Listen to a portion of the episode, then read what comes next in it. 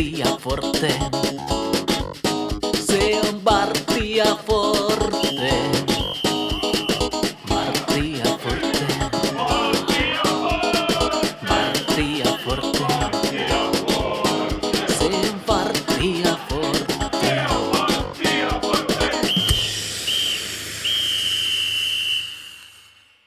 Se on Forte. Tervetuloa kuuntelemaan TPS-kannattajien jalkapallopodcastia. Mun nimeni on Miikka Ahti, juontajaparini Kalle Tamminen. Morjesta Kalle. No hei, mukava olla täällä taas. Haastattelun parissa ollaan, ollaan taas ja ollaan saatu erittäin, erittäin mielenkiintoinen haastateltava.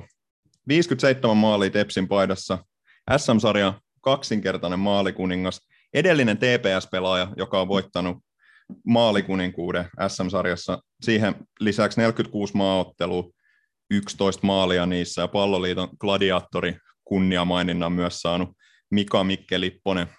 Tervetuloa. Kiitos, kiitos. Aina mukava tulla turkaisten tota, seuraa ja varsinkin tepsiläisten seuraa. Niin sä taida ihan niin usein päästä enää turkulaisten ja tepsiläisten seuraan, kun sä vaikutat siellä Hollannissa. Missä päin sä asustelet siellä? No mä asun tota, Itä-Hollannissa sellainen pieni kaupunki kuin Almelo, ja täällä on noin 75 000 ihmistä asuu täällä, ja tämä on sanotaan Saksan rajasta sellainen 15 kilometriä. Et, tota, sellainen pieni paikka. Niin, no pieni paikka. Ei se nyt niin kuin Suomen mittapuoli ihan pieni paikka kuitenkaan, varmaan niin kuin Hollannissa kuitenkin vähän enemmän asukkaita, niin siellä mittapuoli vähän pienempi.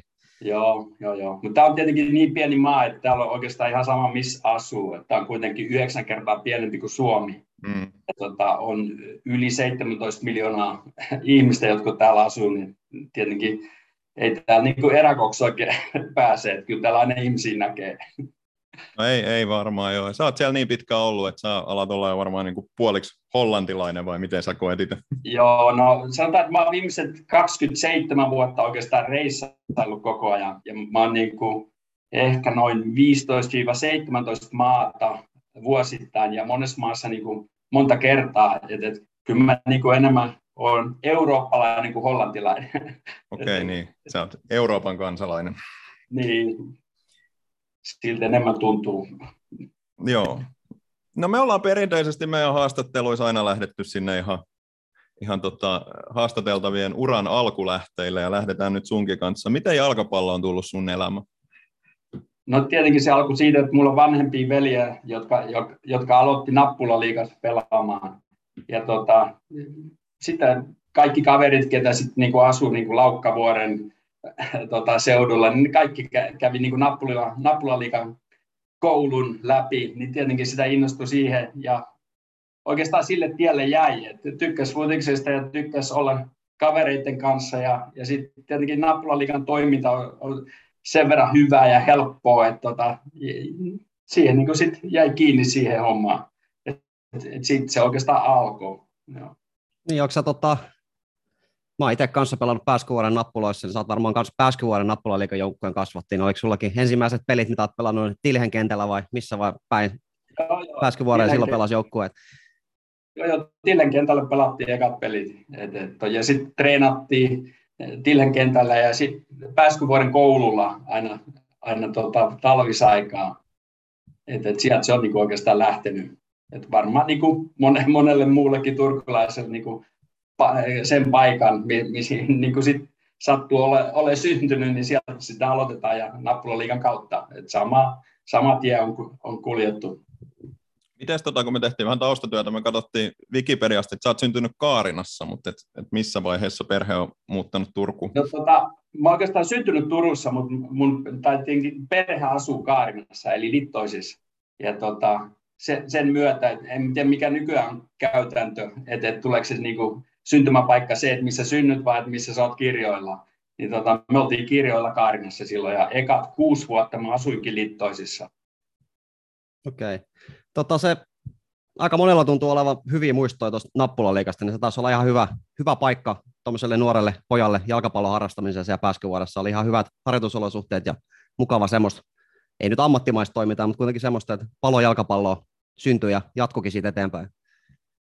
Joo, mun mielestä se on ihan niin kuin luonnollinen asia, että aloittaa siellä ja tota, ei, ei se saa olla vielä niin to, totista ja että se on niin kuin enemmän si, sitä, että sä oot kavereiden kanssa ja, ja sit oot urheilun parissa. Ja toi Nappulaliikan toiminta on just niin kuin naula päähän oikeastaan kaikille niin kuin futiksen aloittajille ja muuta. Et mun mielestä se on, sieltä on niin paljon mukavia muistoja, paljon jopa sellaisia, että, että on jäänyt kavereita koko, koko elämäksi. Niin tota, mun mielestä se on ihan hyvä alku kaikille. Sä mainitsit, että sä oot veljeskatraa muitakin jalkapalloja, joten onko teillä ollut pienestä pitäen kovat pihapelit veljesten kesken, missä on pelattu jalkapalloa? Joo, joo kyllä me, oikeastaan me oltiin niin kuin kaikkea urheilu tehtiin, että, että oli siellä sitten kymmenottelua, oli se niin kuin sanotaan Lasse Vireni aikana, niin juostiin tota, talon ympäri kisoja ja siellä oli paljon tota, lapsia siinä, sillä alueella silloin. Et, et oikeastaan koko ajan meillä oli jotain pelejä pystyssä. Ja sitten myöhemmin oltiin Kupittaalla, käytiin joka miehen kentällä, oli silloin oli se, tota, se ää, nurmialue oli niin joka miehen kenttä ja kaikki pystyi sinne menemään milloin vaan pelaamaan. Ja mä muistan jot, jotkut matsit, me oltiin niin, että me aloitettiin aamulla ja sitten siellä oli sellaiset kuin Makkosen veljekset, ne tuli Hyvinkäältä Turkuun.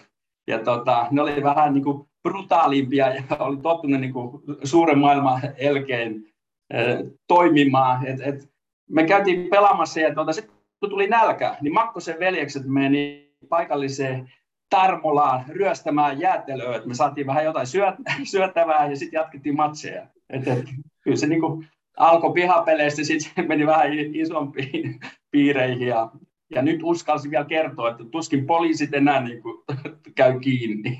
Nikos on varmaan vanhentunut jo. Makkosen veljekseltä opittiin kovuutta. joo, joo, joo. Mitä tota, mä on mielenkiintoista, kun tässä on Tepsissä ollut useampiakin tämmöisiä, ne on ollut isä, isäpoikapareja ja sitten on ollut näitä veljes, veljeksiä, että on Jalon veljekset ja Lipposen veljekset on pelannut Tepsissä, sun veljelläs Kimmolla on Tepsis itse asiassa oikein niin kuin paljon, paljonkin otteluita en, enemmän kuin sulla, kun sä lähdit silloin sit ulkomaille.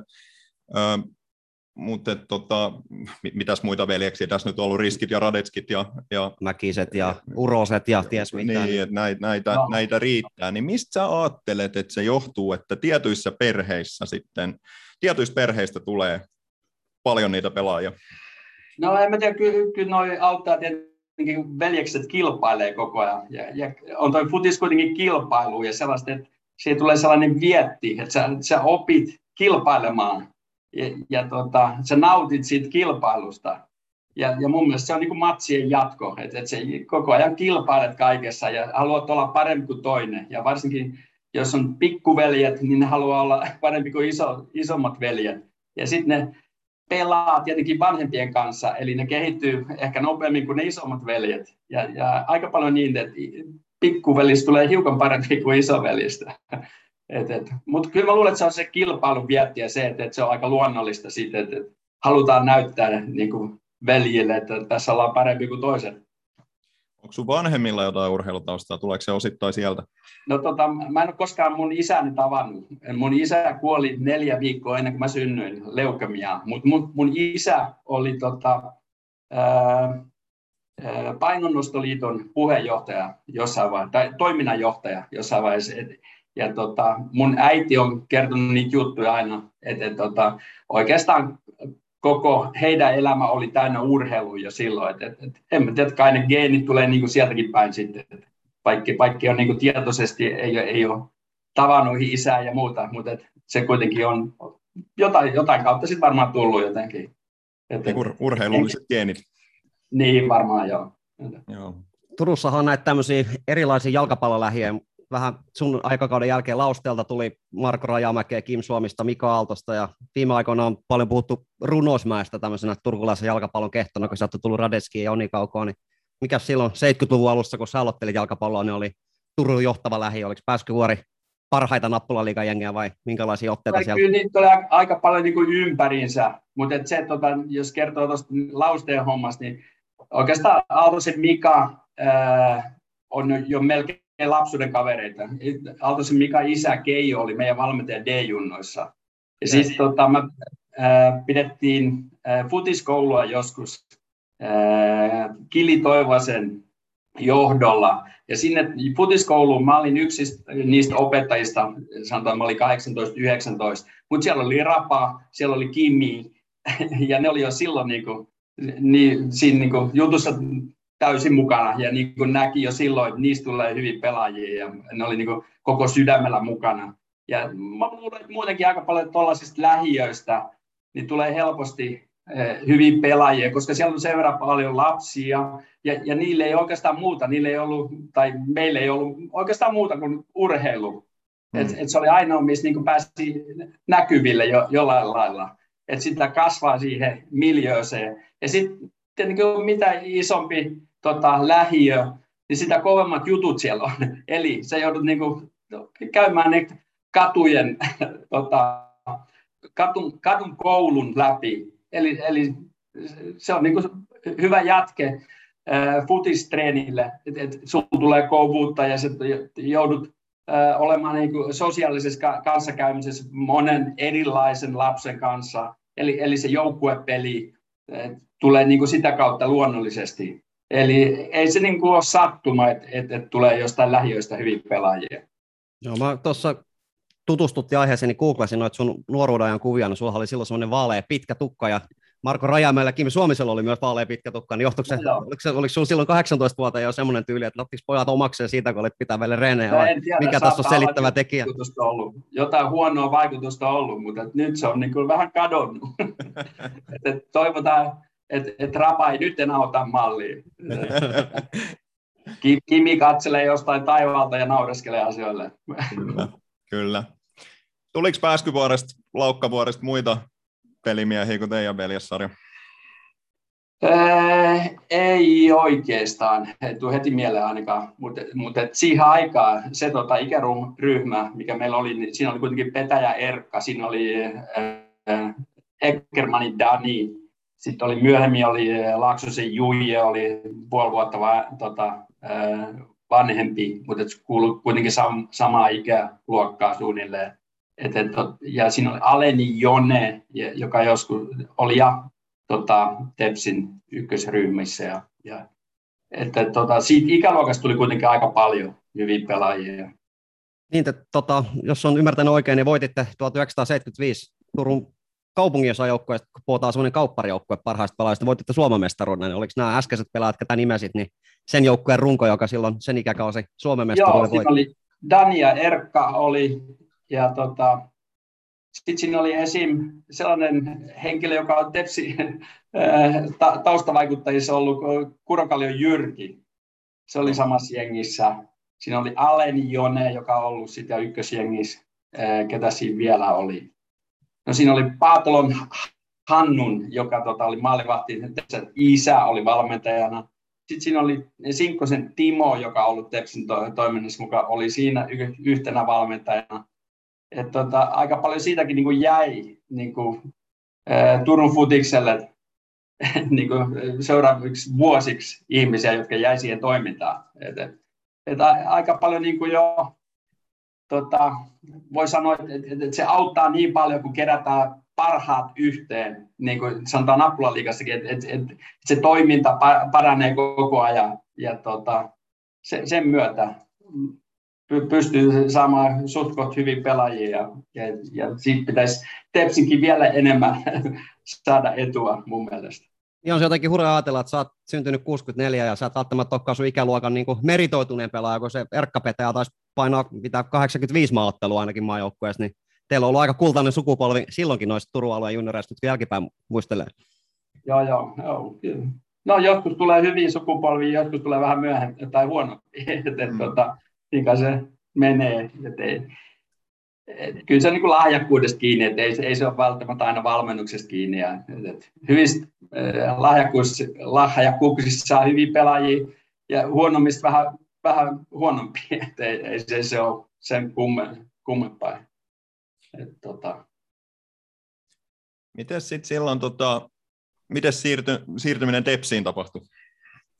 No mun mielestä se oli aika luonnollista. Mun molemmat veljet meni Tepsiin, tai no sanotaan Kimmo meni myöhemmin. Kimmo ei, halunnut kai ekaksi lähteä Tepsiin, että oli niin sellaisessa joukkueessa kuin Norssi, eli se oli koulun joukkue. Normaali Lyseon pelaajia meni sinne. Ja tota, sen jälkeen sitten Kimpikin tuli tota, Tepsiin, mutta kaikki kaverit oikeastaan meni Tepsiin. Ja tota, silloin tuli käyty aina, sanotaan jääkiekkomatseja jälkeen katsomassa, minä usein meni Tepsin matsia katsomaan, että sitä tuli niin kuin oikeastaan tepsiläiseksi ja automaattisesti. Niin, se niin, jalkapalloakin kävit katsomassa siis. Joo, molempia joo. joo. Mä muistan, varmaan ekat matsit oli 71, mä luulen. Et, et silloin oli Hippoksen tiellä, et, tota, oli vain se, tota, se ää, seisoma katsomo. Ja mä muistan, kun mä en päässyt ihan aidan yli katsomaan, että mä katsoin siitä aidan ja sen tangon välistä, katsoin matsia. Oletko sä ollut sattumoisin paikalla, kun Tepsi on viimeksi voittanut Suomen mestaruuden? On, joo, joo, mä muistan Kili Toivosen tota, ulkosyrjä vapari, joka meni Vepsin yläkulmaan. Esimerkiksi sellainen muisto on, että tota, kyllä mä kävin jo silloin katsomassa, mä kävin jo, jopa katsomassa treenejäkin joskus. Et, et, tota, hyvä, hyvin muistan sen ikäluokan. Miten nuori Kimmo Lipponen, eikö sun niin suurimmat pelaajaesikuvat, tuliko ne Tepsistä vai tuliko ne ulkomailta? Ketä pelaajaa sä silloin nuorena poikana katoit ylöspäin ja sanoit, että tuommoinen mä haluan vielä joskus olla? No, kyllä niitä oli aika monta. Että joku Kevin Keegan ja, ja myöhemmin Maradona, mutta siihen aikaan lapsuudessa, mitä sanoit, ne vaihtui aika paljon ne, mutta sanotaan, että joku Kevin Keegan oli ehkä suosikki silloin. Oliko se tota, silloin, sanoit, että se oli luonnollista, että siirryit Tepsiin, niin se taisi olla semmoista aikakautta, että Tepsi oli ihan selkeästi se ykkösseura Turussa ja ei oikein ollut mitään kysymystäkään siitä, että eikö TPS olisi ollut se suurin ja kaunein, mitä tästä kaupungista jalkapallosuhteen ja jääkiekkosuhteen tuli. Joo, ky- kyllä se silloin oli tota, se tilanne, että muut oli niin oikeastaan haastajia, joskus tuto tai pyrkivä oli siihen aikaan, niin ne oli enemmän haastajia, että et, et, et, ei ne ollut niin kuin, tilanne oli ihan toinen silloin sama jääkiekossa oli. Ja silloin kun Tutto ja Tepsi meni yhteen, niin parhaat meni silloin Tepsiin. Et, et, tota, oli se silloin niin kuin ihan itsestään selvää oikeastaan. Mitä semmoisia niin kuin erityisen hyviä muistoja sulla on jäänyt niistä Tepsi-junnu vuosista? Öö, no tietenkin e, e, ei se menestys niin kuin, ole tärkein, mutta että se, että oli hauskaa, kun me voitettiin D-junnujen ja C-junnujen mestaruudet, Suomen mestaruudet. Ja, mutta että, tota, sellainen yhteenkuuluvaisuuden tunne ja hauskaa, ja, ja mikä ei ollut niin kuin, pakolla tehty, ja kaikki oli vähän niin kuin spontaanista vielä, että et ei ollut niin totista. Ja, ja tota, mun mielestä oli aina hyvät niin kuin, joukkueet, et, et, et, ei, ei, se, ei se ollut niin vielä sellaista kilpailua. Et se oli enemmänkin sitä, että kaikki nautti siitä pelaamisesta ja, ja kuitenkin oli sen verran hyviä pelaajia, että et menestyskin tuli, mutta, et, mutta mun mielestä oli ihan niin kuin positiivinen ilmapiiri kaiken, kaiken kaikkiaan koko Tepsin sisällä silloin. Et, et, muutenkin se oli niin kuin oikeastaan aika paljon yhtä perhettä. Et me käytiin esim Mimmien matseja katsomassa ja kaikki tunsi kaikki toisensa ja, ja oli sellainen, se oli niin kuin yhteinen juttu. Minkälaista se oli olla TPS juniori alkaa pelaajassa 70-luvulla? Missä te harjoittelette ja minkälaiset te harjoitusolosuhteet oli? No vähän joka puolella harjoiteltiin talvella, et, et, et, missä oli niin kuin aika paljon kouluissa, joskus urheiluhallissa, joskus ulkona, mutta se oli silloin aika paljon kuitenkin vielä, että et, et oltiin niinku kouluissa lähinnä. Ja sitten tuli sen jälkeen tuli äh, futishalli, tuli Ipivara-halli, eli siellä oltiin. Ja, ja tota, me oikeastaan treenattiin koko päivät niin, että, että sanotaan joskus ennen kouluun menoa. Ja sitten tota, me, meistä oli aika paljon niin oli pelaajia oli jossain urheilulukiossa tai tota, uh, urheilukoulussa. Eli me pystyttiin treenaamaan ihan miten, miten me itse haluttiin. Et, et, mä olin esim. Aurajoen koulussa ja Aurajoen lukiossa silloin, ja tota, se oli silloin jo niinku urheilulinja. Ja meillä oli Jumpa Maikkana oli Rautala Hannu, joka, joka on niin tietenkin turkulaisille tuttu. Niin tota, me, me treenattiin ihan vapaasti niin oma, oma lajia. Ja tota, jos haluttiin apua, niin hän auttoi, teki ohjelmia, voimaohjelmia, niin kuin on, on sen jälkeen tehnyt kiekkoilijoille, fut, futa, futareille, yleisurheilijoille ja muusta. Ja sitten se koulun tota, se ilmapiiri oli niin älyttömän positiivista. Esim. meillä oli rehtori, oli tota, sellainen nimeltä kuin Seesto, ja oli matikan opettaja, ja, ja tota, mä, mä joudun aika paljon olemaan pois koulusta, niin että oli kaikkea maajoukkueleiriä ja, ja matseja ympäri äh, Suomea ja, ja joskus Ruotsissa ja muualla. Niin tota, mä en päästy kaikkiin kokeisiin, niin meidän rehtori, matikan opettaja kysyi, että Mikke, paljon sä osaat tätä matikkaa, että, mitä sun voisi antaa? Niin sanoin, että kyllä mä ehkä seiskan saa. Sano mulle, että no sä saat sen seiskan. Eli se niin kuvaa sitä, että, että ei, ei, se ollut niin vakavaa. Ja, ja tiesi, että mä otan tosissaan kuitenkin koulunkin. Ja, ja on suun, suunnilleen, niin kuin, en valehtele näissä asioissa, niin se oli, oli sellaista luottamusta. Että tota, tietenkin mä joudun sen luottamuksen sitten taas ansaitsemaan jollain lailla. Mm. Mutta se ilmapiiri oli sitä, että se oli aika vapaata ja, ja se, että esim. meidän hissanope sanoi mulle, että keskity sä vaan putikseen, että sä oot siinä hyvä. Eli se on, se on mun mielestä niin kuin aika tärkeää koko elämälle, niin kuin, on se sitten laji kuin laji, että sut johdatetaan sinne päin, missä sä oot hyvä ja mitä sä mielellään teet. Mm. Eli näin. No sä, sä olit lukiossa jo hyvä, ja tota, mutta missä vaiheessa sulla tuli sitten semmoinen niin kun ajatus, että tästä voisi tulla jotain, koska sä aloit pelaamaan enemmän tosissas? Puhuttiin tuossa, että alkuun se oli hauskanpito.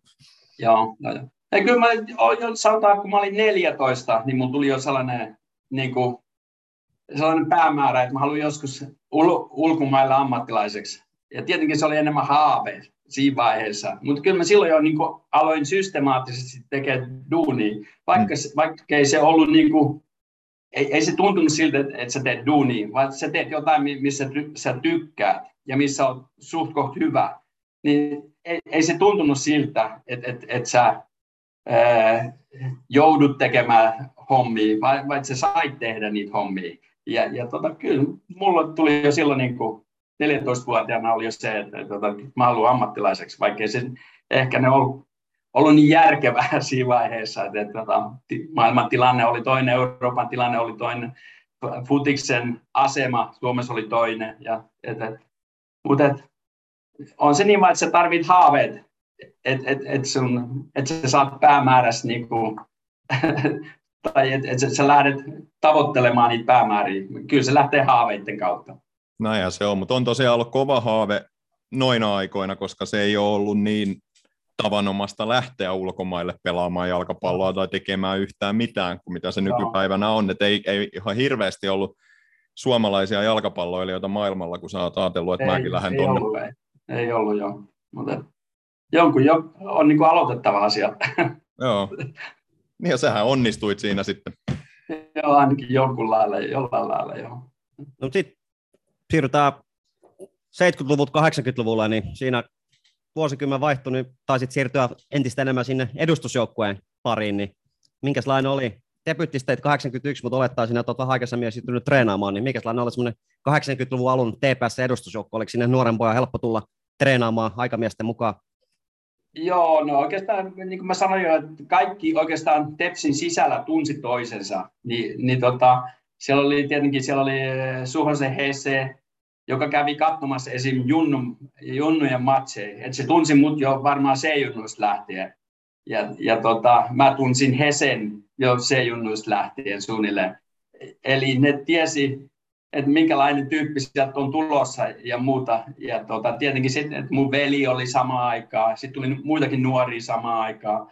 Mutta mun, mun mielestä se ei ollut niinku mitenkään vaikea päästä siihen niinku sisälle.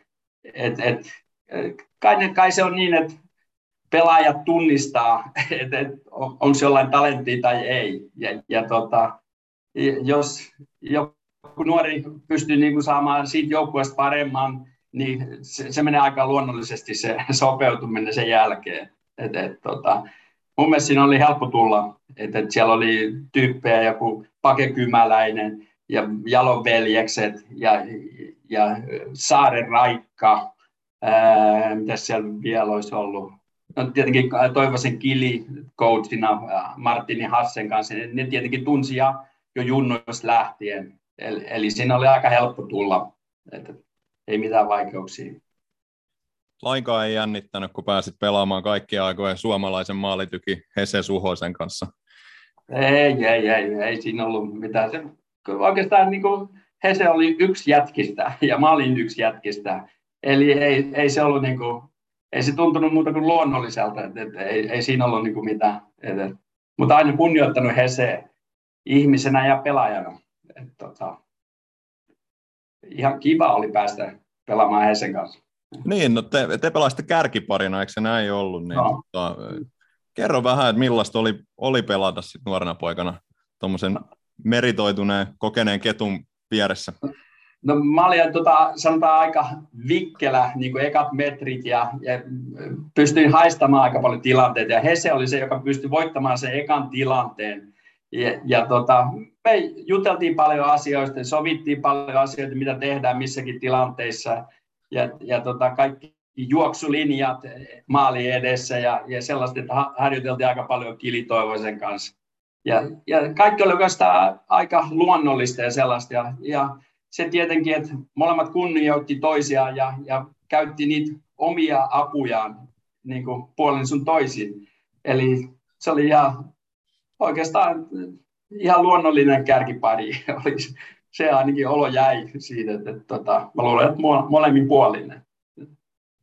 No, 10. toukokuuta 1981, en tiedä kertooko päivämäärä sulle mitään, mutta silloin teit debyyttinsä ilmeisen onnistuneesti taisi tapahtua, kun ensimmäinen maalikin tuli silloin, niin onko vielä muistissa, että minkälainen maali oli ja ketä vastaan jysäitit ensimmäisen Mä muistan, että se olisi ollut Ropsi vastaan. Kyllä, ja, kyllä ja, näin ja, on. Ja, ja tota, se oli tyhjä maali, mutta mä muistan että sen kommentin, tota, ää, me mentiin matsin jälkeen, oltiin hotellissa yötä ja seuraavana ää, päivänä lennettiin takaisin siellä oli Rimbo Rosenberg, ja tota, Rimbo Rosenbergin pikkuveli oli Pertti, joka teki paljon, tai sai paljon kykyä tehdä maaleja, mutta veti aina yli tai jonnekin muuta, niin mä muistan, kun Rimbo sanoi, että hyvä kun teit, meidän Pertti olisi tuosta varmaan vielä mukaan. Et se oli ihan helppo maali, joku tyhjä maali, mutta jäi vaan niin kuin mieleen se kommentti sen jälkeen. Ei se maali enää niin muistoissa ole, mutta se kommentti enemmän. No mitä silloin nykyään pääsarjataso alkaa olla jo niin kuin lähestulkoon ammattilaisia kaikki pelaamaan. Suomalaisen jalkapallonkin arkikin 80-luvulla oli vielä vähän erilainen, niin miten sä sanoit, että sä oot aina päämääräisesti töitä ja koittanut pyrkiä semmoiseen ammattimaisuuteen, mutta oliko sä ammattilainen vai teikö sä siinä jotain työhommia pelaamisen ohessa vai minkälaista sun arki oli silloin Suomessa? En, en mä rahallisesti olla ammattilainen, mutta tota, oikeastaan mä sain silloin joskus jo stipendin tota, palloliitolta lupaavan pojan stipendin tai jostain, että et ei, et ei mun tarvinnut mennä kesätöihin esim. Että mulla oli jotain rahaa ja tietenkin kun asuu kotona ja muuta, tietenkin perhe on, missä on neljä lasta, niin tota, ei, ei ole helppoa. Ja, tota, ja sen jälkeen mä sain Depsiltä aika paljon avustusta niin, että ei tarvinnut mennä töihin, että pystyt kesät treenaamaan. Et periaatteessa oli niinku kesäammattilainen. Ja tietenkin talvet kävi kouluun ja treenasi, että ei, ei siinä ollut niinku mitään ongelmaa. Mutta sanotaan, että jos nyt vertaa niin nykyajan ammattilaisiin, niin ei, ei mun mielestä Suomessa vieläkään pitäisi olla ammattilaisuutta, kun ei, ei siellä ole vaan resursseja siihen, ei siellä ole katsojia, katsojia ei siellä ole sponsoreita, ei siellä ole tarpeeksi rahaa siitä siihen, että mun mielestä ne pelaajat, jotka nyt siinä on niin ammattilaisiin, ne uhraa oikeastaan omaa aikaa ja tota, rahaa siihen, että ne saa pelata ammattilaisena. Että, että se asia pitäisi tietenkin olla päinvastoin, että ne saa siitä rahaa kunnolla, että ne pystyy olemaan ammattilaisia. Että, että. Mutta mun mielestä saisi ihan hyvin mennä takaisin siihen, että, että, että käy puoli päivä töissä ja, ja tekee, tekee tota, sen ohella futista tai, tai toisinpäin. Ja se onnistui ihan hyvin vielä, ainakin silloin. Ei, et joo, joo, ei, silloin, että olisi jalkapalloa hirveästi joutunut uhraamaan sen takia, että joutuikin tekemään vähän jotain töitä tai muuta ohessa. Joo, mutta en mä tiedä, sanotaan, että huippurheilu ei, ei, ei siinä niin kuin, ei, ei siinä ole selittelemisen varaa. Et ei, ei, ei sinne löydy mitään selityksiä, vaan et, et, sä teet niillä ehdoilla, mitä on, ja sä teet sen parhaalla mahdollisella tavalla. niin kuin ammattimaisesti. Ja kaikki muut on selityksiä. Aina löytyy aikaa, aina löytyy mahdollisuuksia, jos, on, jos sulla vaan halua.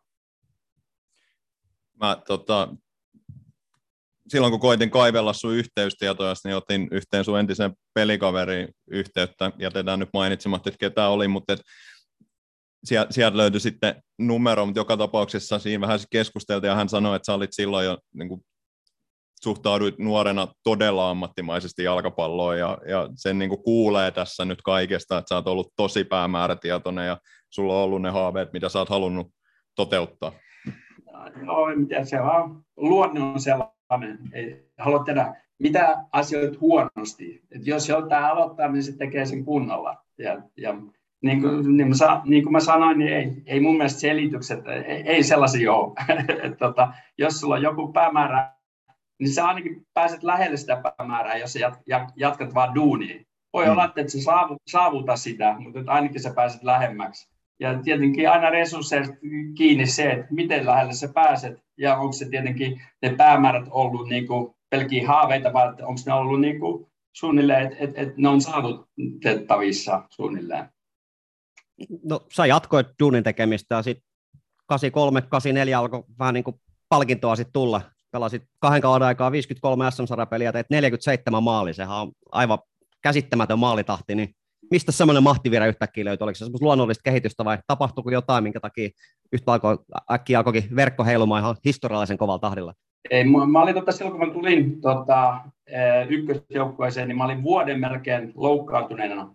Mulla meni jalkaterästä tota, sellainen, tuli sellainen murtuma kuin metatarsaalin proksimaalin murtuma, eli mikä on se jalkaterän niin ulkoterän, se viimeinen luu, se meni kokonaan poikki ja siihen joutui laittaa laatan, niin kuin tällaisen alumiinilaatan tai teräslaatan, en tiedä mitä se oli. Ja mun meni siinä oikeastaan vuosi. Mutta sanotaan, että mä olin junnuissa aina tehnyt paljon maaleja. Et, et periaatteessa sitten kun vaan pääsi kuntoon ja, ja muuta, ja pääsi hyvään joukkueeseen, hyökkäävään joukkueeseen, niin tota, ei se ollut, se oli aika luonnollista, että siinä pääsi tekemään maaleja. Et, et, ei, ei sekään tuntunut miltään ihmeelliseltä. Maaleja vaan tuli.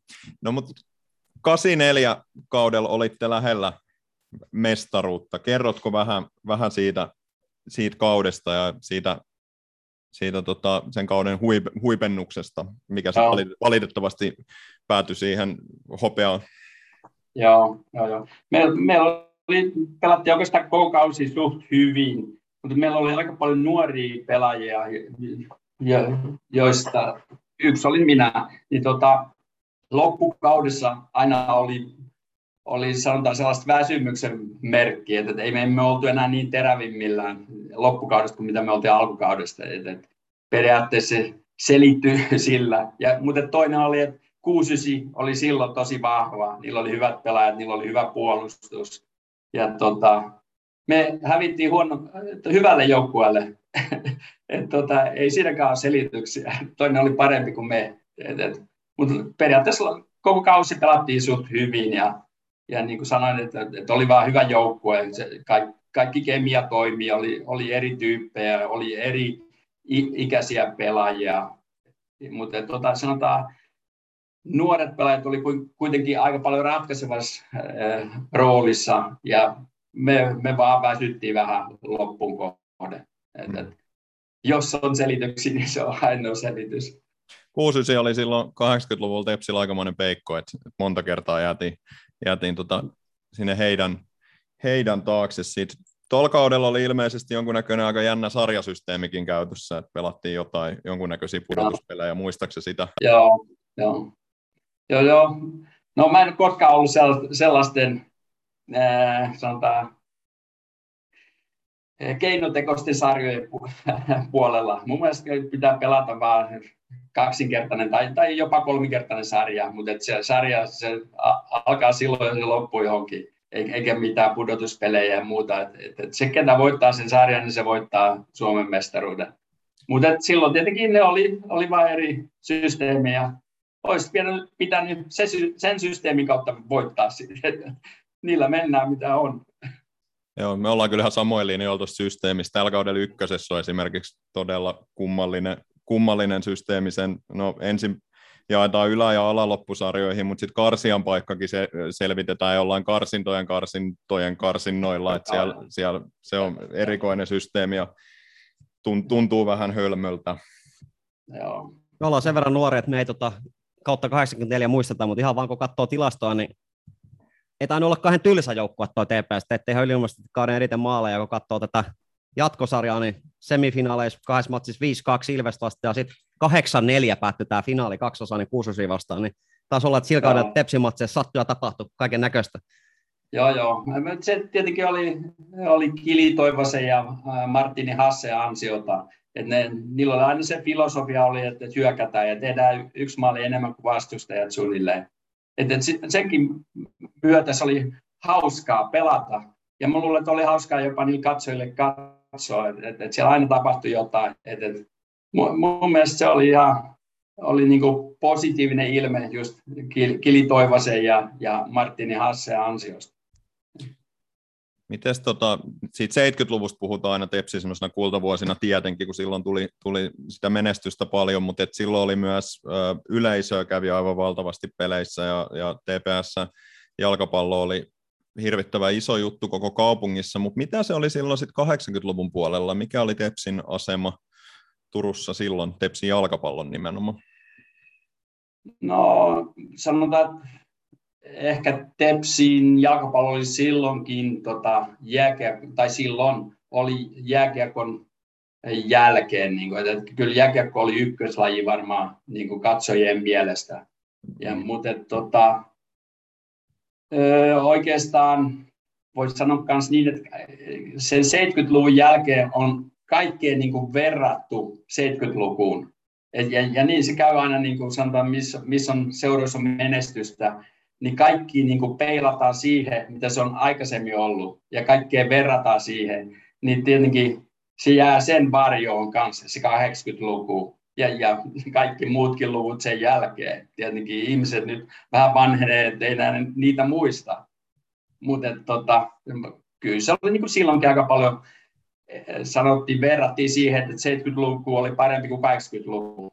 Mutta kyllä silti niin kuin futiksen asema oli, mä luulen, kaupungissa oli niin kuin ehkä parempi, mitä se on nyt. Et, et, tota, jon, jonkunlaisia julkiksi me oltiin silloin niin kuin siinä kaupungissa, ketä siinä joukkueessa pelasi.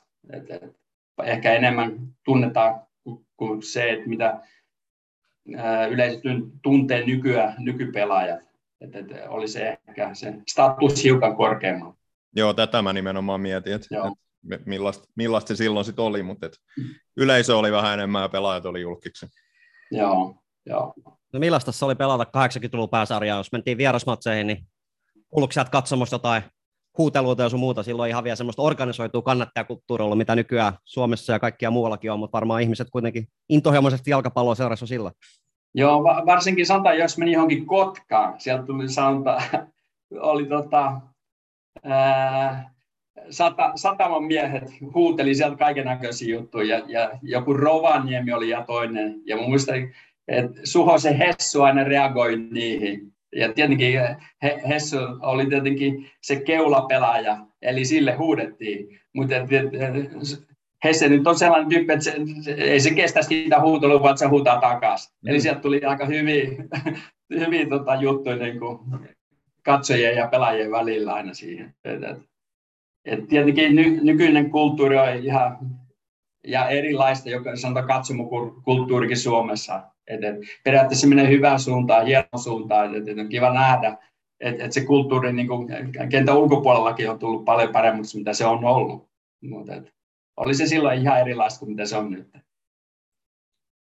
Siellä niiltä ajoilta se Kotkan maine tulee edelleen, puhutaan siitä Kotkasta vähän semmoisena, semmoisena hankalana, hankalana paikkana, että siellä ahtaajat huutelee, huutelee katsomassa.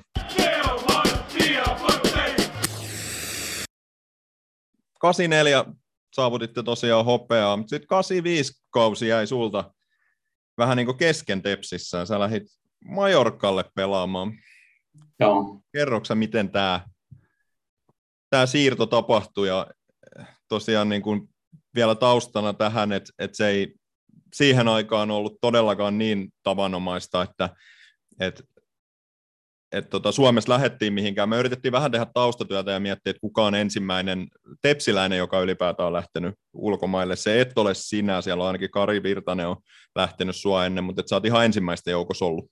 Joo, joo, joo, joo. Karun kanssakin mä pelasin muuten Tepsissä jo, jonkun aikaa. Ja tota, mutta silloin tota, ää, ei silloin ollut vielä niin paljon pelaajia, pelaajien välittäjiä ja, ja, ja tota, ei ollut sellaista kansainvälistä kosketusta niin paljon. Mutta mä, mä luulen, että mun toi, tota, lähtö tuli niin maaotteluiden kautta.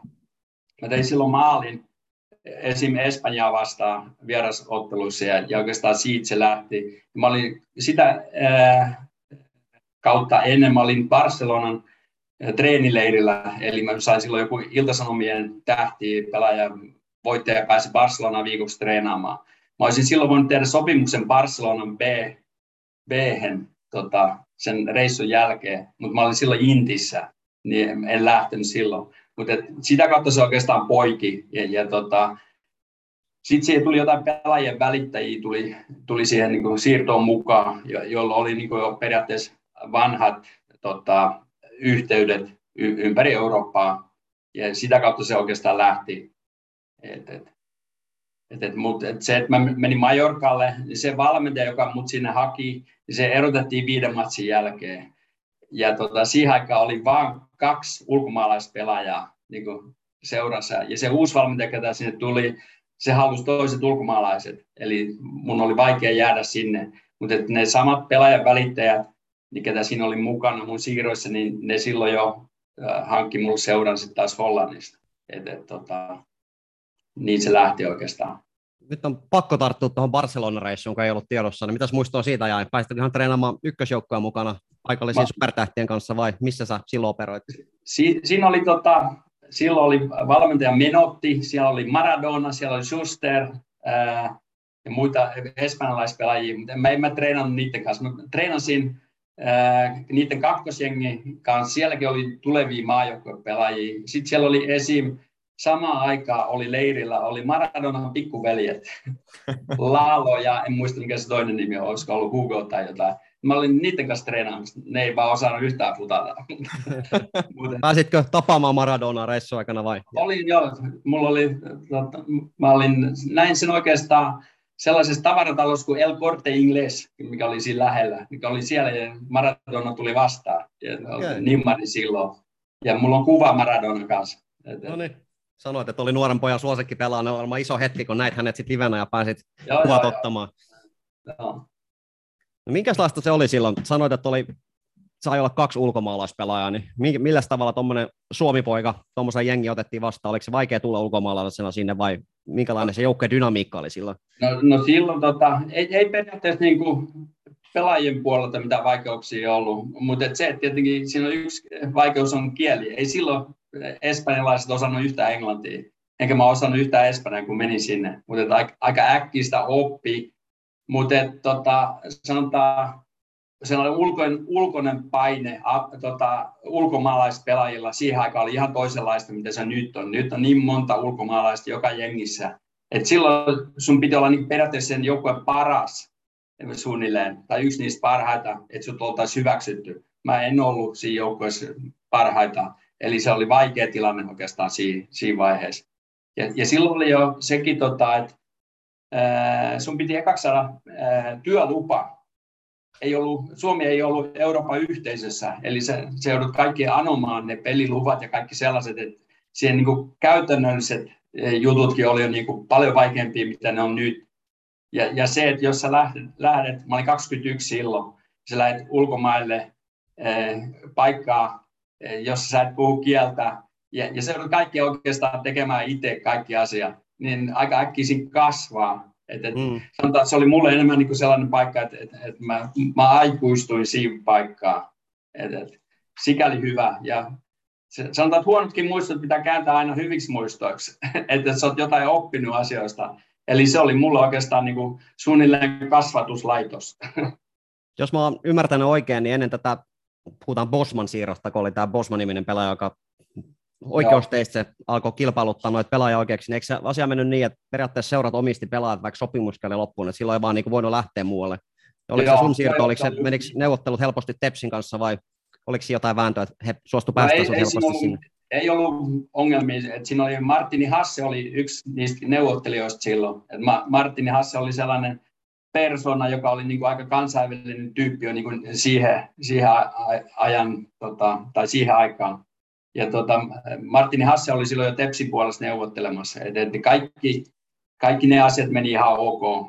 Et, et Tepsin puolesta oli ja sellainen niin kuin pointti, että ne halua, halusi pelaajia eteenpäin ja tiesi, että et, et, et, et kaikkien tavoitteet, ketä, ketä siinä, siinä jengissäkin oli, niin oli ehkä vähän korkeammalla kuin se, että, oli tepsi, että pääsee ulkomaille. Niin ne enemmänkin avusti siinä, että, että sen, ne asiat meni kaikki ihan ok.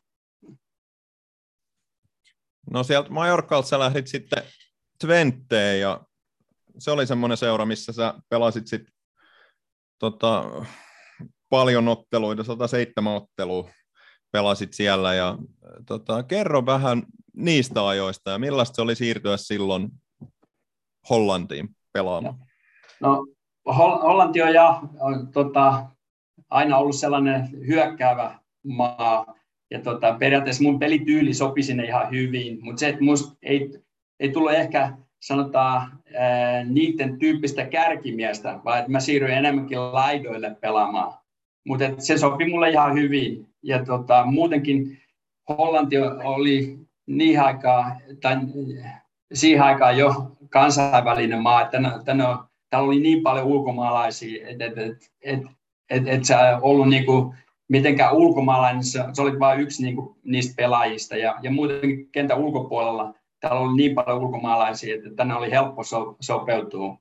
Ja sitten kieli on tota, vähän niin kuin äh, Saksan, Ruotsin, Englannin välistä. Ja mulla oli kaikki niitä kieliä ollut koulussa jo. Eli, eli oli helppo oppia hollantia. Eli se helpotti koko sopeutumista tänne. Et, et, et, et, tämä meni aika luontevasti niin kuin periaatteessa. Miten siellä oli sitten niinku joukkueen sisällä? Millä kielellä toimittiin? Kyllä, niin kuin oikeastaan he, aika äkkiä heti hollannilla. Että mä sanotaan vuodessa pystyn jo niin kuin puhumaan hollantia ja kommunikoimaan hollanniksi. Ja tietenkin kaikki osaa jonkun verran englantia, että on sen verran kansainvälinen maa ja sen verran hyvät koulutukset ihmisille tota, englannilla ja hollannilla oikeastaan. Joo, mä, jos puhutaan Hollannin pääsarjasta, niin ensimmäinen huomio on käyttänyt 70-luvulla oli se Johan Cruyffin huikeat vuodet, ja sitten oli 90-luvulla tuli tämä uusi nousu, Litmosen Jari ja kumppanin aika, mutta sä pelasit siellä 80-luvulla, niin minkälainen Hollannin pääsarjan taso silloin 80-luvulla oli? Mut katon, ei pidä muistaa, että, että Hollanti voitti 88 EM. Ne voitti, PSV voitti Eurooppa Cupin, eli ne voitti 88. Ja mä, mä pelasin Van Bastenia vastaan, äh, Rijkaardia vastaan, Gullittia vastaan, Van Brönkelenia vastaan. Eli se, niin oli kultainen sukupolvi siipaikkaa. Et ei, ei koskaan, Hollanti ole koskaan mitään voittanut, vaan, vaan se ikä, ikäluokka voitti jotain. Et, et, et se oli, sarja oli hyvä silloin. Et, et, tota, esim. Ronald Koeman oli siinä ja, ja tota, pelasin monta kertaa sitä vastaankin. Et, et se, se oli, sanotaan, Hollannin liiga ei ehkä ole niin kova, kun sanotaan joku neljä, viisi muuta liigaa, isompaa liigaa, Espanja, Englanti, Ranska, Italia niin ne on, ja Saksa, niin ne on tietenkin paljon kovempia koko, kokonaisuudessaan liigana.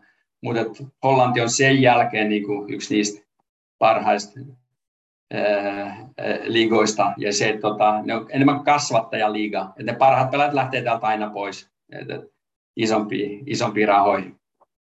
Mikä se Twenten asema silloin sun peliaikoina siellä Hollannissa oli? Nykyään Hollannin kohdalla puhutaan vähän niin kuin isosta kolmekosta, se PSV, Ajax ja Feyenoord, niin oliko se jakolinja silloin se, että he kolme kamppaili mestaruudesta ja Twente kuului siihen seuraavaan ryhmään? No sanotaan, että tota, me oltiin kolme kertaa kolmansia, Et, eli me saatiin aina yksi pudotettu niistä kolmesta pois. Me voitettiin äh, esim. Ajax kotona ja, ja, ja tota, pelattiin PSVn kanssa tasureita ja, ja, ja sellaisia, ja voitettiin Feyenoordia. Et, et, me oltiin just niiden kolme alapuolella, mutta et kuitenkin oltiin kolmansia muutaman kerran. Et, et, pystyttiin hyvänä päivänä pelaamaan niitä vastaan, mutta et, niillä, niillä piti olla silloin huono päivä. Sanotaan, että se oli se taso suunnilleen. Joo, ja europelejäkin pääsit sitten pelaamaan ainakin 89 kaudella päästä UEFA Cupiin mukaan, niin pitäisi muistaa ja europeleistä herää. Me pelattiin Club Bryggeä vastaan silloin. Et ei, ei oikeastaan, mä olen liian vähän pelannut europelejä. Et, et esim. Tepsissä mä lähdin silloin pois aina, kun tuota, oli europelit. Et Tepsissä pelasin Trabzonsporiin vastaan ainoa europelit. Et periaatteessa niitä olisi mielellään pelannut enemmän. Mutta siihen aikaan oli aika suuri juttu. Et nykyään se tietenkin, kun niitä on niin paljon niitä pelejä, että et se on vähän niin kuin mennyt inflaatio siihen suuntaan. Ja nyt on vaan Champions League, mikä niin kuin iso yleisö kiinnostaa.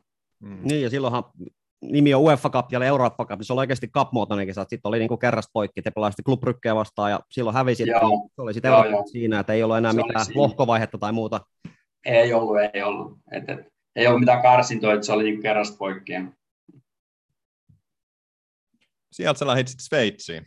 Mitä, mitäs, tota, mitä siinä tapahtui? No oikeastaan mä joskus kävin Sveitsissä ennen, tota, kun mä olin, tai me oltiin leirillä oikeastaan Twenten kanssa tota, Sveitsissä, ja mä oikeastaan ihastuin Sveitsiin, että se oli, oli, halusin vaan kokea, että millaista asuu Sveitsissä, ja tietenkin, että, että sen pelaajauran kautta ne oli mahdollisuudet päästä sinne, ja se, että meni sitten jonkun pela, pelaajan välittäjän kautta sai kontaktit, että pääsee, pääsee sinne. Ja tota, sitten tilanne, tai tota, tilaisuus tuli, niin päätin, että lähden sinne. Vasta, vastasiko odotuksia? Öö, no sanotaan, Sveitsi, on, se voi jakaa niin kolme osaa. Italialaispuolinen Sveitsi, saksalaispuolinen Sveitsi ja ranskalaispuolinen Sveitsi. Ja mä, me oltiin, mä olin just silloin menin naimisiin vaimo hollantilainen, niin tota Sveitsissä Saksan puoli on aika paljon sellaista, että kaikkien pitää, kaiken pitää mennä sääntöjen mukaan ja sellaista vähän kankeeta.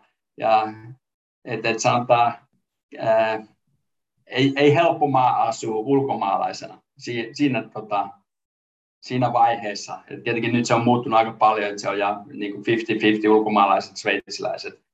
Mutta ja sanotaan futiksellisesti, ei, ei sen futiksen asema, yhteiskunnallinen asema on niin korkea tietenkään kuin, kuin mitä on Hollannissa ollut.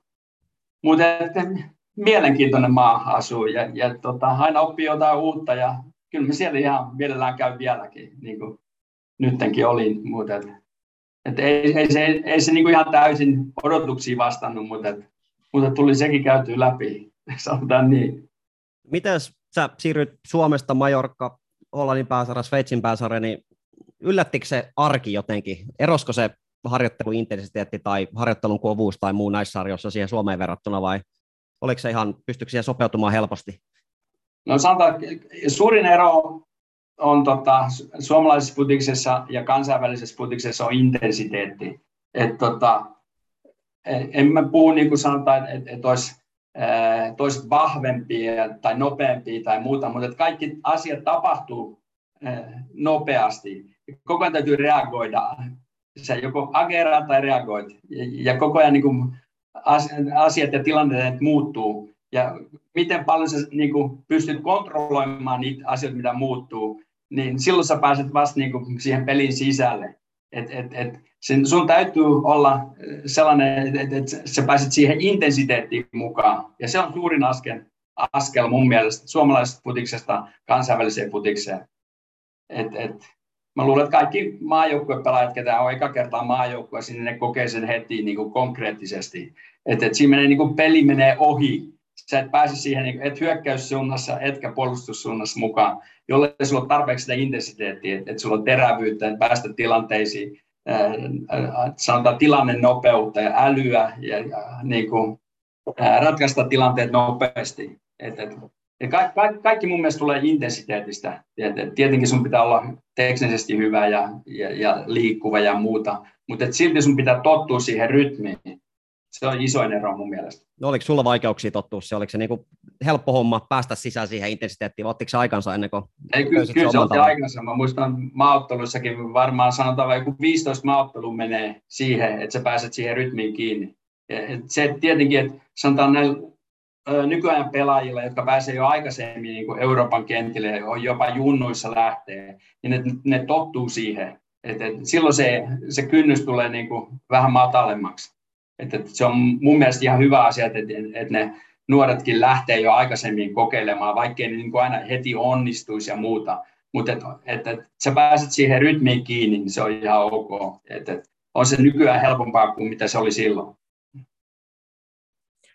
me ollaan Tepsi-podcast, niin, niin tota, pakko käsitellä vielä tämä, tai kiinnostaa, kiinnostaakin paljon tämä, että sä palasit 92 kaudella lainalle Tepsiin. Silloin oli val, valmentajana jo tässäkin tota, usean kertaan mainittu Kili Toivonen. Hänellä Joo. oli varmaan iso merkitys siinä, että sä tulit silloin Tepsiin takaisin, mutta että, tota, millaiseen joukkueeseen sä silloin tulit? Sä olit viettänyt siinä sitten seitsemän vuotta muualla. Joo, sanotaan, että joukkue oli ihan ok, ja tota, valmennus ihan ok, mutta mä en ollut itse vaan niin hyvässä kunnossa. Et tota, mulla oli paljon jo Sveitsissä niin loukkaantumisia, että mä en saanut enää niin oikein hyvin rytmistä kiinni. Et tota, mä en ollut ta- täydessä iskussa ja periaatteessa jos mä tuun siihen seuraan, niin mun pitää olla yksi johtavista pelaajista ja, ja olla niin kuin, sanotaan yksi parhaista pelaajista, enkä mä ollut siinä, siinä paikkaa. Mä kuitenkin yritin auttaa niitä nuorempia niin kuin eteenpäin ja, ja tota, olin niin kuin sellaisessa roolissa, että mä enemmän autoin niitä, mutta et, ei mun omasta pelipanoksesta ei ollut niin hirveästi hyötyä jengille. Et, et, et, joo. Silloin taisit, sanoa. Niin, silloin taisit päästä pelaamaan noiden mainittujen lausten kasvattajien Mika Aaltosen ja Rapan kanssa samaan aikaan. He taas vaikuttaa silloin Tepsissä, kun tulit takaisin, joo. oikein on ymmärtänyt. Joo, joo, se on totta. Ja sitten siinä oli ää, Jakosen Petri esimerkiksi, joka Tepsillä tietenkin tuttu. Ja, et siinä oli ihan hyvin pelaajia ja muutakin. Et, et, ei, ei siinä niin ryhmässä ollut mitään ongelmaa eikä. Et ihan, ihan ok ryhmä. Mutta sanotaan, että oma pelipanos vaan ei ollut tarpeeksi hyvä siihen, siihen ryhmään auttamaan niitä muita. No mutta ei ura kuitenkaan sit siihen päättynyt. Lähit vielä uudestaan sinne Hollantiin toiseksi korkeamman sarjan taso Emmeniin, niin Joo, oikeastaan... vähän semmoista lopun alkua, näet, että hirveästi et pystynyt enää pelaamaan, oliko siinä vammoja taustalla vai mikä oli M- homma? Mulla oli tota, reiden takaosassa on joku, tota, mikä nyt on suomeksi. no joka tapauksessa reiden takaosa ei oikeastaan lihas enää niin kuin, toiminut. Ja ei, ei mua oikeastaan, mä en oikeastaan en miettinyt, että mä alan pelaamaan vielä, mutta sitten tuli yksi Emmenin, äh, mikä on, tekninen johtaja pyysi mua pelaamaan. Sanoi, että, että, laitat itse kuntoon ja yrität vielä. Mutta se meni oikeastaan siihen, että mä olin koko ajan suunnilleen rikki, että ei pystynyt pelaamaan. Ja, ja tuota, treenasin kuitenkin ja ihan ok kunnossa, mutta ei pystynyt sataprosenttisesti pelaamaan niin tota, mä sanoin sille seuran johtajalle, että ei, ei, ei musta ole teille tässä kunnossa hyvää apua, että mä voin teitä auttaa muuten. Että tota, mä voin auttaa saamaan pelaajia tänne. Sitten mä hankin sille seuraalle Nurmela Mika ja, äh, ja Sumiala Antin ja Heinola Antin ja, ja muuten. Ja ne pääsi sitä kautta oikeastaan sitten taas niinku parempiin seuroihin ja muuta. Et, et, musta oli enemmän apu sen kentän ulkopuolella siinä vaiheessa jo. Ja, ja, se, ja sitä myötä sitten mä niinku oikeastaan siirrynkin. Mä olin, ää, periaatteessa mä olin tekninen koordinaattori sillä seuralle ja pääskautti. Ja, ja tota, auton sitä seuraa sitten taas niinku eteenpäin sillä lailla.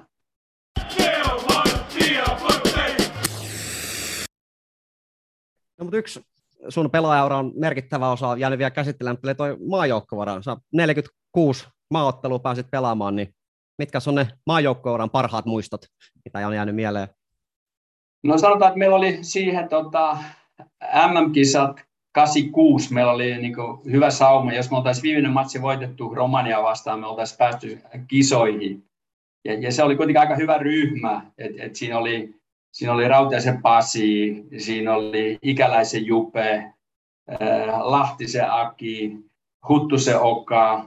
Ja siinä, siinä oli ihan niin kuin tosi hyviä pelimiehiä ja, ja oli hyvä ryhmä. Ja sitten siinä oli mun mielestä sellainen legenda-valmentaja kuin Mara Kuusela oli, oli niin kuin yksi sellainen valmentaja, joka on niin kuin muiden tietä raivannut niin kuin, ja, ja, ja saanut mediaa enemmän mukaan futikseen ja, ja on, on pystynyt myymään niin kuin futista koko kansalle, niin oli siinä valmentaja. Ja meillä oli hyvä, hyvä tota, meininki päällä siinä ryhmässä. Ainoa vaan, että sit hävittiin Hatchin Romanialle se viimeinen matsi 2-0. Et, et, ne kaikki MM-karsinnan matsit on tietenkin jäänyt hyvin mieleen. Et, et, mä mielellään pelasin aina MM-karsintoja, mä tein niissä viisi maalia. Et, et, jotenkin sytty aina niihin. Et, et, silloin saa niin itsestään parhaan, parhaan puolen esiin. Et en tiedä miksi, mutta vaan sattui näin. Mä jonkun tämmöisen raportin löysin, puhutaan näistä maajoukkoilla maaleista, niin en muista oliko nyt Romania vastaan, mutta siinä käytettiin termiä, että Mika Lipponen teki kantapääkikka maalin, niin muistatko minkälainen maali tämmöinen kantapääkikka maali oli, mitä se tarkoittaa? Joo, tuli kestitys jostain ja se tuli niin kuin mun taakse, niin mä ajattelin, että no hei, tässä muuta kuin koitetaan saada kantapäällä yli. Ja sitten se sattuu menemään maaliin, että se oli niin kuin puolittain säkää, mutta se, niin kuin, se on sellainen reagointi siihen tilanteeseen. Ja Oliko uran hienoin maali? Mitä? Oliko uran hienoin maali, vai onko tullut tehtyä vielä hienompi maali? Jos... Mä te, hienoin maali, mä luulen, että tuli tehty, silloin oli vielä DDR. Me pelattiin tota, maajoukkojen kanssa DDR vastaan, ja mä tein niin kuin saksipotkulmaalin. Sitä ei ole koskaan ollut missään kuvissa. et, et, ei ehkä ihmiset usko, mutta jostain se voisi löytyä. Mutta se oli, silloin oli esimerkiksi sellaiset pelaajat kuin Summer, Kirsten pelaa, pelasi DDRn maajoukkueessa vielä. No niin, joo. No mitäs tota, mä muistan, että silloin oli tapana, että maajoukkue kävi pelaamassa aika eksoottisissakin paikoissa. oli kaiken näköisiä Etelä-Amerikan reissuja, Aasian reissuja. Niin onko sä osallistunut tämmöisiin, vai oliko enemmän B-maajoukkueen juttuun vai? No mä, mä en ollut, niin kuin, mä olin jo silloin niin kuin ulkomailla, ei oikein päässyt näille reissuille, reissuille mukaan. Et, tota, ainoat oli jossain, mä oon joskus ollut Kuwaitissa esimerkiksi pelaamassa okay. maajoukkueen kanssa. Sekin, mutta se on aika jännä juttu. Me oltiin Kuwaitissa ja sitten oli yksi päivä vapaata. Me mentiin rannalle ja silloin oli Iranin ja Irakin sota, ja, joka oli to, niin kuin toisella puolella Persianlahteen. Niin me kuunnel, ku, kuunneltiin, pommit meni maahan sieltä, että siellä jyrätti. Et, et, aika, aika kolkko tunnelma oli siinä paikkaa. No joo, joo. Tota, pakko nostaa tämmöinenkin yhteys. Me ollaan tässä meidän podissa aikaisemmin haastateltu Kymäläisen pakeen. Oletteko te samaan aikaan maajoukkueessa pelannut, ainakin vuodet täsmäs? Monta kertaa, monta kertaa Paken kanssa. Et, et, Pake oli loistava persona, tosi positiivinen ihminen. E, ja sellainen isähahmo ja bohemi. E, niin kuin, et, mulla ei ole mitään kuin hyvää sanottavaa Pakesta. Ja Pake oli kuitenkin se, vaikka oli poheemi, niin oli silti niin kuin ma, maan tasalla ja, ja, ja, ja oli kuitenkin kriittinen niin kuin kaikesta ja, ja sellainen, mutta omalla tavallaan. Ja, ja, että oli oikeastaan hyvä keulakuva Tepsin futikselle, Suomen futikselle ja muutenkin tosi hyvä ihmisenä. Meillä on ollut tapana aina tuolla sosiaalisessa mediassa julkaista sellainen tieto, ketä tulee vieraksi. Ollaan kysytty yleisökysymyksiä, niin nytkin tuli muutamat yleisökysymyksiä. Voidaan, mä vähän sivusin, kun mä kysyin tuota ikimuistoisin maalia, mitä sä oot tehnyt, niin tämmöinen vakiokuuntelija Arttu Ylin on kysynyt, että mikä on ikimuistoisin ottelu, mitä sä oot koskaan pelannut? Mikä on sellainen yksi yksittäinen ottelu, mikä on jäänyt oikein ehdottomasti mieleen suuralta? Pelaajoura tai maajoukkueera tai seurajoukkueera? Mm. No tietenkin jotkut maalit, sanotaan ajaksi vastaan, yksittäiset maalit, ei ehkä se ottelu. Öö, ehkä, ehkä sanotaan vaikuttavin matsi, minkä mä oon ollut, niin on mun debyyttimatsi maajoukkueessa. Oli, mä olin 18 ja tota, pelattiin Puolassa. Siellä oli 80 000 ihmistä ja se oli niinku niitä, niitä aikoja, jos, jolloin tota, öö, sama kuin nytkin, että oli oli maassa ongelmia. Silloin oli Lech Walesa ja Jaruselski ja siellä oli niin kuin tosi paljon jännitteitä niin kuin, tota, koko maassa. Ja siinä tota, kentän ympärillä oli 5000 sotilasta, joka valvoi, ettei ne katsojat reagoi siihen. Ja, ja sä tulet 18-vuotiaana tulet siihen, siihen tota, kentälle, ja siellä on niin paljon ihmisiä ja niin paljon sotilaita. Ja, ja se, mä muistan, kun käveltiin kentälle, mä olin Zygniew Boniekin vieressä esimerkiksi, joka oli silloin maailmanluokan pelaaja. Ja oli se silloin niin kuin vaikuttavin matsi, mitä mä oon koskaan ollut mukana. Ei, ei ehkä paras matsi tai, tai mitenkään muuten, mutta se, se koko tunnelma siinä ja, ja tota, debyyttimatsissa, niin se oli niin kuin, jäi, jäi tosi paljon mieleen. Ei ollut lau, Laukkavuoren lähiöelämä kuitenkaan ihan tähän, tähän valmistanut. Joo, ei, ei, ei. ei. Vaik, vaikka siellä olikin sotilas osakunta siellä jossain Pääskyvuoren tornivieressä, mutta vähän eri luokkaa. Totta. Hei, tässä oli myös jatkokysymyksenä, ja vähän tätä sivuttiinkin jo, että ketkä on kovimpia pelaajia, ketä vastaan saa pelannut, tai vaikka, että kenen kanssakin on pelannut. No, ko- kovimmat vastustajat on tietenkin noin sanotaan Van Bastenit ja Kuumanit, Raikardit, Kullitit, no Boniek yksi niistä. Mutta oikeastaan kaikki, ketä siinä oli niin kuin siihen aikaan niin aika, aika montaa vastaan pelannut, sanotaan Matteus, Klinsmann, Reuter, se, se tota, 90 MM-joukkue, mikä Saksalla oli, me pelattiin niitä vastaan karsintoja. Eli, eli silloin oli niin kuin ihan maailman ykkösluokan pelaajat oli vastassa. Niin, niin kyllä ne niin kuin on tietenkin jäänyt mieleen päällimmäisenä. No kuka on paras joukkuepelaaja, kenen kanssa pelannut? Öö,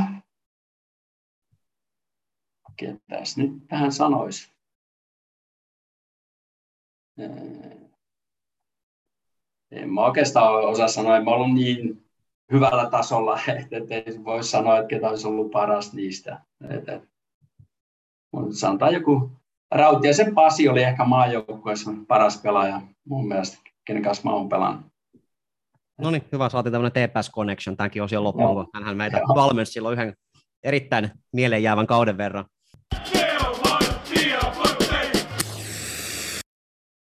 Siirrytään seuraavaksi vähän siihen, mitä sä teet nykyään, ja tuossa itse asiassa vähän sivuttiinkin, kerroit, että siirryt sinne Joo. Emmeniin ja aloit tuomaan sitten, sitten tota pelaajia sinne, ja siitä lähti tavallaan niin se sun scoutin ura, ura sitten. Tota, ää, tästä tuli, kysytään nyt ihan alkuun, alkuun tämmöinen Instagramissa nimimerkki Risakki kysyy, että mitä koulutuksia kautta kokemuksia scoutilta vaaditaan? Et, tota, onks, no, on, niin, tai vastaava.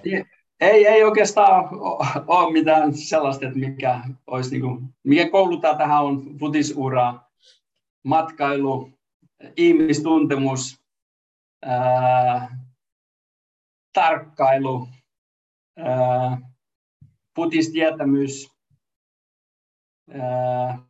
ei, ei siihen oikeastaan ole koulutusta. Et, et, sä joko näet pelin, sä osaat sen analysoida, sä osaat analysoida ihmistä, sä, sä näet ne, ne pointit, mitä sillä ihmisellä on, mitkä ominaisuudet sillä on, mitä ominaisuuksia voisi parantaa, millainen luonne sillä on.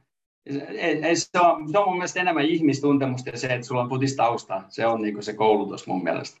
Niin, sama niin, oli saanko sit... mä, niin, niin, saanko mä kysyä, kun tota, yleensä entiset futarit alkaa valmentajiksi, niin mitä, miten sä scoutiksi päädyit, etkä valmentajiksi? Joo, no, en mä tiedä, mä, en mä ole koskaan ollut sellainen, että mun tarvitsisi johtaa jotain asioita.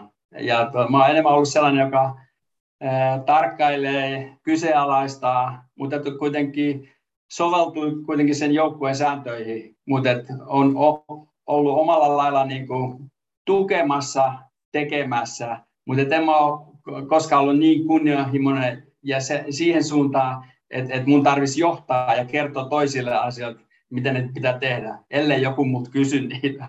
Et mulla ei koskaan ollut sellaista, että mun täytyy päteä sillä, että mä johdan toisia. Ja et ei, ei se oikeastaan kuulu mun luonteeseen. Niin tota, ei, se oli, ei se ollut mulle niin oikeastaan vaihtoehto tulla valmentajaksi. Scoutin homma sopi sun persoonallisuudelle paremmin, mutta sait sitten kuitenkin jatkaa jalkapallon parissa. Joo, joo. Ja tykännyt aina matkalla. Eli tämä pystyy niin kuin yhdistämään, niin kuin, tämä on niin kuin elämäntapa enemmän. Niin sä sanoit, että sä päädyit scoutiksi vähän niin kuin puolivahingossa, kun ei enää ehkä pystynyt kentällä antaa, niin teet sitten jotain muuta. Niin missä vaiheessa sulle tuli sitten niin selväksi, että tämä onkin se, mitä mä haluan tehdä ihan kokopäiväisesti? No oikeastaan sanotaan, että Emmenissä mä lähdin e- esim. siihen, että mä, mä olin tekninen koordinaattori, eli mä hoisin ne kaikki asiat, niin ketä, tai mitä olisi niin kuin ketä ulkopuolella, että, että se homma toimii. Mutta kyllä mä niin eniten tykkäsin siitä, että mä menin kat- katselemaan Junnun matseja ja, ja näin niitä talentteja siellä. Ja, ja tota, se tuntui niin eniten omalta hommalta. Ja, ja tota, ää, oikeastaan niin kuin jäin sille tielle. Ja sitten sit mä olin Emmenissä ja niiltä loppu rahat. Ja mulla ei periaatteessa ollut enää ää, ei, ei ollut duuni, mutta se, seuraavana päivänä, kun joku sai kuulla siitä, niin, niin Feyenoord soitti mulle ja kysyi, että haluatko tulla tota, sinne duuniin. Et oikeastaan silloin se niin kuin alkoi niin, että et, tota, huomasi, että tästä saa niin periaatteessa uuden elämäntyön. Et, et, et, et, et, kuitenkin sanotaan ne palkat ja muut oli niin kuin sen verran parempi kuin se, että, tota, mitä mun koulutus oli siinä vaiheessa. Eli Eli se oli aika selvä tilanne siihenkin. Niin sä sanoit, että pelaajatarkkailijaksi voi periaatteessa päätyä monta kautta, niin sä tunnet varmaan paljon sun kollegoita, niin onko semmoinen yhdistävä tekijä, että onko siellä niin paljon entisiä jalkapalloilijoita, ketkä, ketkä on ryhtynyt siihen, vai tuleeko sieltä monelta taustalta sitten kuitenkin eri aloilta, ketkä päätyy pelaajatarkkailijaksi? No, no kyllä se sanotaan, että ennen se tuli niin, että, että oli melkein entisiä pelaajia, mutta että se, että nykyteknologian kautta tietenkin tulee toista kautta, että ihmiset, jotka on tietokoneiden kanssa, statistiikan kanssa, kuvauksen kanssa ja, ja muuta. Et, et, et siihen on yhdistynyt nyt monta asiaa tähän skauttaukseen. Et, et nyt tulee niin kuin vähän joka puolella tulee spesialisteja niin kuin tähän tota, tukemaan tätä. Mutta kyllä se auttaa, jos on, on pelaajatausta. Et, et silloin tietää, mistä puhutaan. No moni varmaan tietää pelaaja, tarkkailija, scoutti, se on nyt semmoinen itsestäänselvyys, että se on osa jalkapalloa. Mutta mitä se työ sitten niinku oikeasti käytännössä on? Minkälaisia on sun perinteiset työpäivät? Mitä sä teet, missä sä teet? Miten no, paljon sä matkustat ympäri ämpäri maailmaa? No sanotaan, että mä oon viimeiset 27 vuotta, voi sanoa niin, että mä oon suunnilleen 100 hotellipäivää vuodessa. Mä oon keskimäärin semmoinen 15-17 eri maata kat, kattelen, tällä hetkellä kat, katselen 17-23-vuotiaita, e, eli ykkösjoukkueen pelaajia. Mutta näissä 15-17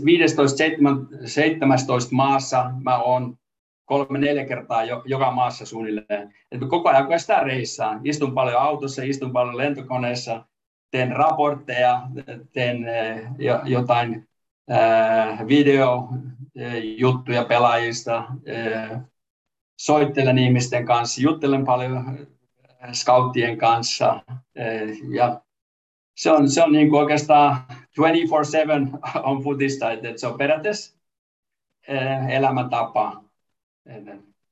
Oletko joskus laskenut, kuinka jalkapallomatsia sä katsot vuoden aikaa? Mä oon varmaan keskimäärin 250 matsia tota, livenä.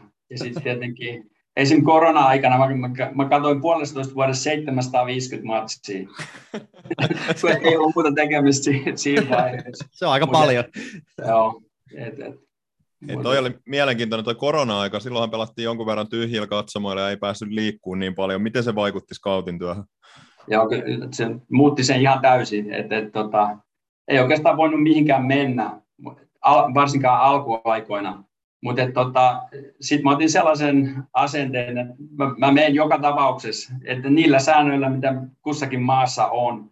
Mutta se oli aika jännää, että mä, mä olin esimerkiksi Tsekeissä, mä olin Prahassa, joka on tavallisesti ihan täynnä ihmisiä, että siellä on turistit niin kuin, joka, joka kulmalla ihan täynnä. Niin se oli ihan tyhjä se kaupunki. Mä olin jossain siellä aukiolla, mä olin yksin. Sitten mä menin hotelliin, niin se on ihan niin kuin, että ei, ei, ei tämä voi olla totta, että, että se oli, mä olin suunnilleen yksin siinä hotellissa, että, että, että, että se oli ihan toinen, toinen tota, ääripää se tilanne silloin. Aavemainen tunnelma. Joo, joo.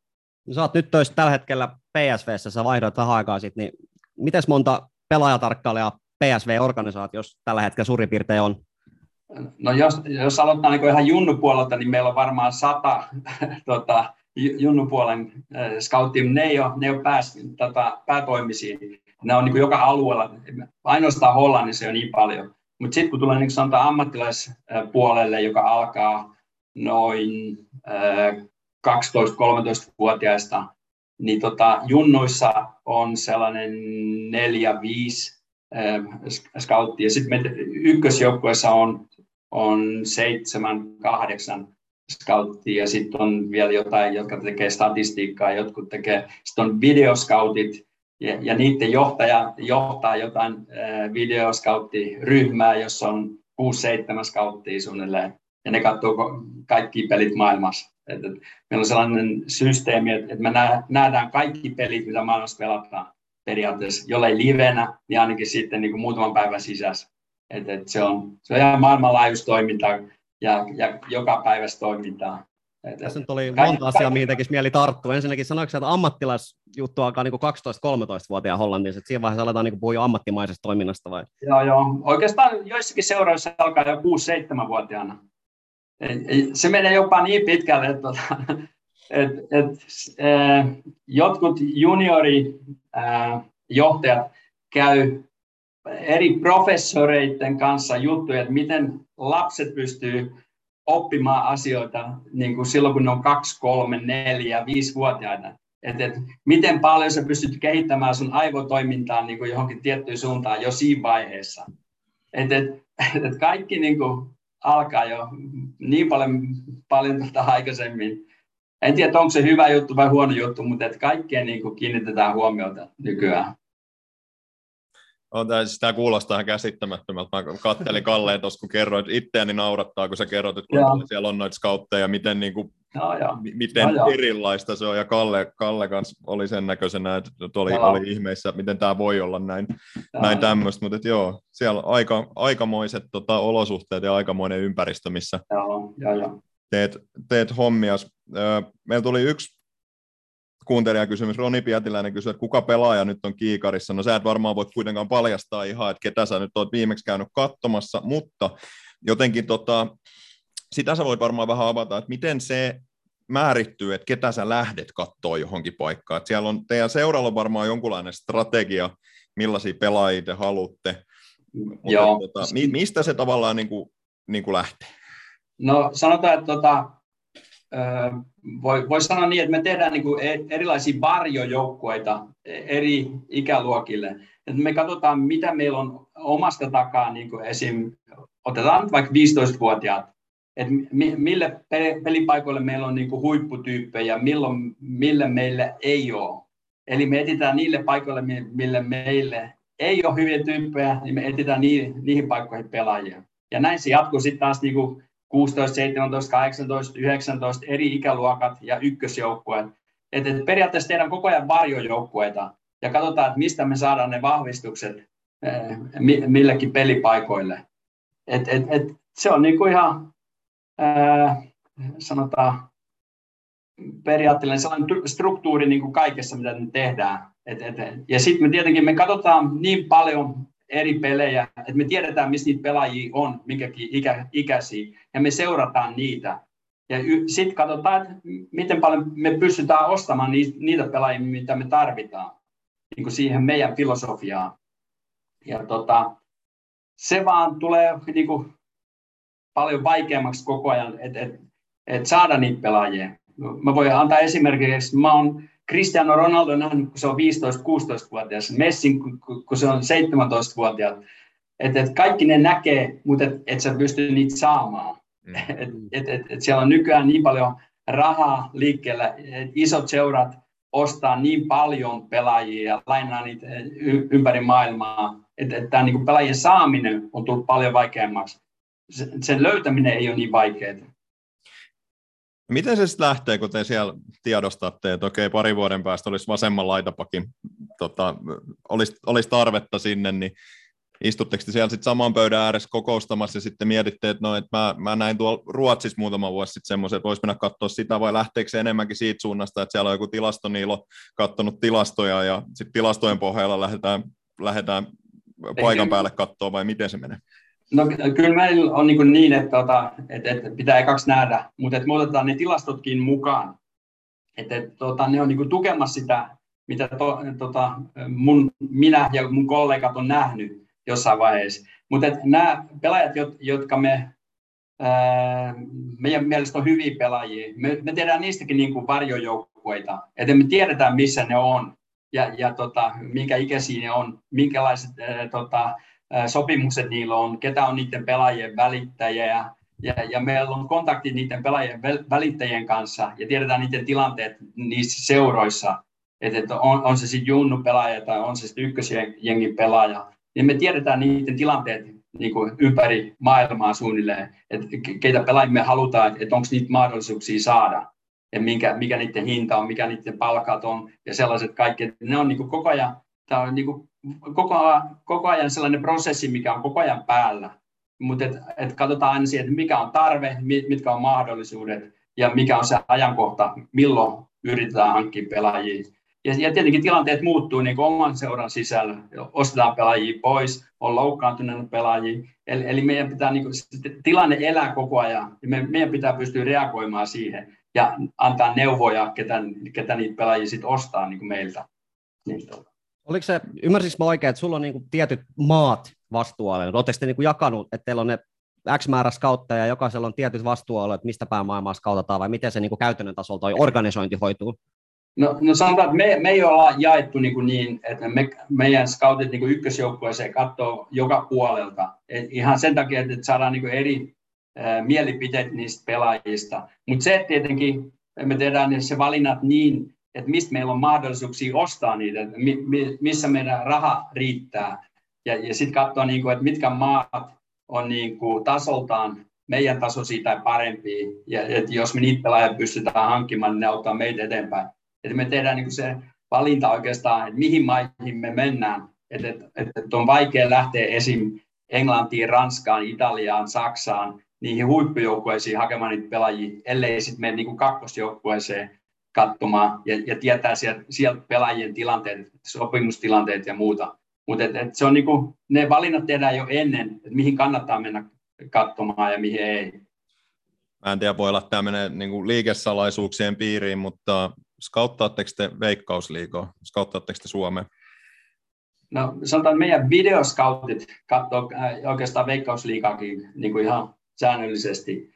Ja tota, tietenkin Suomen markkinat on sen verran pieni, että sieltä kuulee tietenkin, että missä on hyviä pelaajia ja mitä siellä on lupauksia. Että, että kyllä ne niin kuin kaikki on suunnilleen kontrollissa, että tiedetään, ketä siellä on pelaajia. että, että, että, kyllä periaatteessa koko maailma kartoitetaan, ei ehkä niin intensiivisesti skautata, mutta tiedetään kuitenkin, mitä pelaajia missäkin on.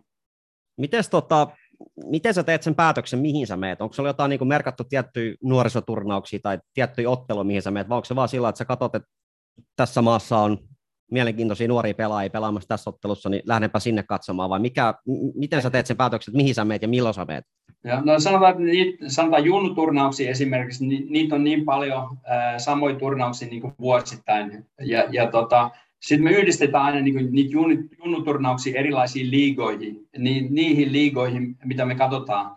Ja, ja tietenkin kaikki EM-karsinat, EM-lopputurnaukset, MM-turnaukset ympäri maailmaa, niin kuin alle 17, alle 20, kaikki ne niin kuin katsotaan. Ja sitten kun sä saat sanotaan sellaisen nipun, että et, mitä kannattaa katsoa, niin sitten sä jatkat niiden seuraamista. E, eli kyllä, kyllä sekin on niin kuin, suunnitellaan kaikki etukäteen, mitä tehdään ja mitä ei tehdä. Onko se tärkeää, että sä sanot, että sä käyt reissaat tosi paljon. Onko, se, onko siinä jotain niin kuin erityistä, että sun on mentävä sinne paikan päälle ja nähdä se matsi livenä verrattuna siihen, että sä katsotkin sen matsin nauhalta? Sanotaan, että mun mielestä on vaikea katsoa matsia niin, että, että, että sä et näe äh, esim. Äh, oman joukkueen pelaajien reaktioita, niin kuin jollakin tietyllä pelaajien yleisön reaktioita. Sä et näe, miten pelaaja liikkuu pallottomana sä, sä et näe sen ilmeitä suunnilleen, ja sä näet vaan, miten se kamera tuota, käyttäjä suunnilleen haluaa näyttää. Et, et sanotaan sellaiset yksityiskohdat, niin niitä on vaikea saada videolta. Mutta tietenkin se auttaa jos sä katsot molempia, että sä katsot livenä ja sitten sä katsot videolta, ja videot sä pystyt aina ottaa uusiksi, että sekin auttaa niin kuin siihen. Et, et kyllä se niin kuin, pitää, pitää katsoa molempia vähän. Sä oot siellä matsissa, niin onko sulla katse siinä yhdessä tietyssä pelaajassa koko ajan vai katsotko sitä jotenkin enemmän kokonaisuutena? Joskus on kuullut tämmöisiäkin tarinoita, Tepsi-yhteydessä puhutaan siitä, että, että oltiin katsomassa rikuriskiä Udineisesta, mutta Roope lähtikin sinne sitten loppujen lopuksi. Eikö Cesenasta, anteeksi. onko tämmöisiä joskus käynyt? No on monta kertaa, monta kertaa. Et se, et joskus menee peli niin, että on saanut joltain pelaajan välittäjältä jonkun nimen, mutta sitten niin kuin sanotaan viiden minuutin jälkeen jo valitsee toisen pelaajan, mitä alkaa seuraamaan. Mutta mulla on ollut tapana, että mä, mä katson ekat kymmenen minuuttia kaikki pelaajat läpi, ja, ja a, aika äkkiä niin siitä huomaa, että ketä kannattaa seurata. Et, et, et, ei, ei siihen mene kuin kymmenen minuuttia, kun sä suunnilleen näet, että kenellä on niin kuin ja kenellä ei. Et, et sit seuraa enemmän sitä pelaajaa, ketä siinä Mitkä siinä ne asiat on, mitä kiinnität huomioon? Millä perusteella sä teet sen analyysin, että tässä pelaassa on jotain spesiaalia? Onko jotain yksittäisiä ominaisuuksia, onko sellainen kokonaiskuva, mikä siitä muodostuu? Kyllä, kyllä mä just etin erikoisominaisuuksia. Että, että, että jos joku jollakin on erikoisominaisuudet, niin niitä voi vielä niin parantaa, mutta jollei sulla ole ominaisuuksia, erikoisominaisuuksia, niin et sä niitä saa. Et, et, et, ominaisuudet on, ja niitä voi kehittää, mutta et sä voi niitä, niitä saada. Eli se on niin se lähtökohta aina, mitä mä katson. Et, et mä etin niitä, kenellä on vähän niin kuin poikkeavaa talenttia, että et, niitä sitten alkaa seuraamaan. Miten nämä tota, siirtoikkunat vaikuttaa sun työhön? Ei se mun työhön niin hirveästi vaikuta. Se, että tota, meil, meiltä prosessi on niin kuin koko vuotista ja scoutit tuottaa niin kuin, niitä pelaajia siihen listoille. Ja sitten ne on niin kuin, äh, sanotaan managerit, ketä niitä sit ostaa.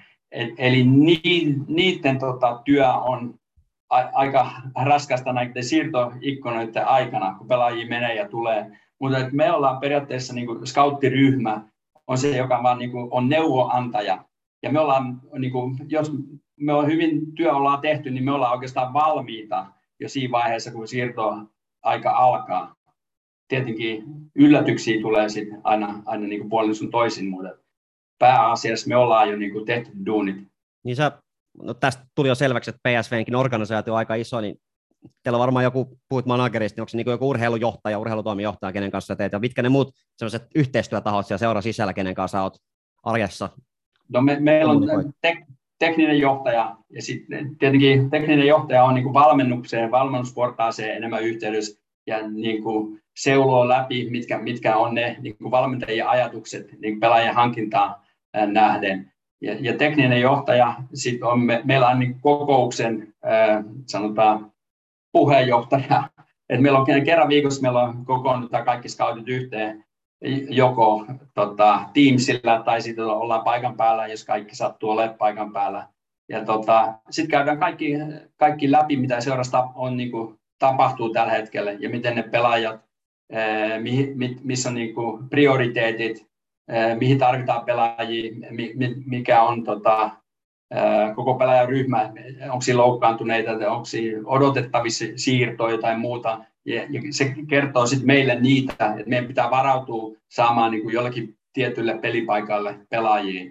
Et, et, tota, ne on niin kuin, oikeastaan tekninen johtaja on se ainoa, kenen kanssa me ollaan niin kuin suoraan yhteydessä. Skouttaako te pelkästään pelaajia? Nyt PSV käsittääkseni Rud van Nistelrooy, vanha pelaajalegenda, tuli päävalmentajaksi toki organisaatio sisällä, mutta onko tämä niin silmä ostaa nuorissa valmentajissa, vai onko se ihan eri työ, ketä päättää, että ketä valmentaa no. mitäkin osa-aluetta ja seurassa? No ei, kyllä se tota, Hollannissa aika paljon siihen, että tota, yrittää saada niin kuin entisiä pelaajia, oman joukon pelaajia valmennukseen mukaan. Se on aina, niin kuin, aina hyvä asia, jos niin kuin, sanotaan joku PSV-läinen tulee sitten taas seura ykkösvalmentajaksi. Mutta Ruth van Nistelrooy oli esim. kakkosjoukkojen valmentajana ekaksi. Mm. Eli silloin niin kuin näkee, että onko sillä potentiaalia olla se ykkösjoukkojen valmentaja. Eli ne, ne, tota, ne päätökset on suht turvallisia ainakin, tietää etukäteen mitä saa. Ja, ja tota, on, tietää niin kuin, esim. meidän seuran tyylin ja tavat, ja ei, ei joudu niin kuin, opettelemaan sellaisia asioita enää, että ne kaikki menee niin kuin, luontevasti. Että niissäkin on ajatus, aina, että et, et, niin kasvatetaan treenareita, jos vaan mahdollista. Ja se on jännä ominaispiirre Hollannissa. Mä joskus katsoin ajaksi organisaation, sehän on täynnä, siis käytännössä kaikki valmentajat on vanhoja pelaajia. Siellä on myös Klausen Huntela, joku tekninen johtaja ja muuta. Se näyttää olevan Hollannissa tosiaan tosi tärkeää, että pelaajapolun jälkeen tarjotaan sitten niinku sitä seuraavaakin uraa sinne valmennuspuolelle. Joo, joo, joo. Mutta sen näkee esim, sanotaan mun mielestä hyvä esimerkki on Bayern München. Siellä on niin jo vuosikausia ollut vanha, vanhoja Bayerin pelaajia. Eli ne, tota, ne organisaatiot on suht stabiileja. Siellä ei tehdä niin sellaisia ratkaisuja, mitkä ei ole niin futisratkaisuja. Et, et, et, et, et, ei siellä tule joku metsämies tekemään jotain ratkaisuja, mikä ei ole niin yhtään futikseen tai yhtään loogista. E, eli jos sulla on jatkuvuutta ja, ja, ja asiantuntemusta ja, ja sulla on periaatteessa seuran sydän, niin, niin tota, kyllä siinä niin on kaikki edellytykset, että asiat menee niin kuin ne, niiden pitäisi mennä.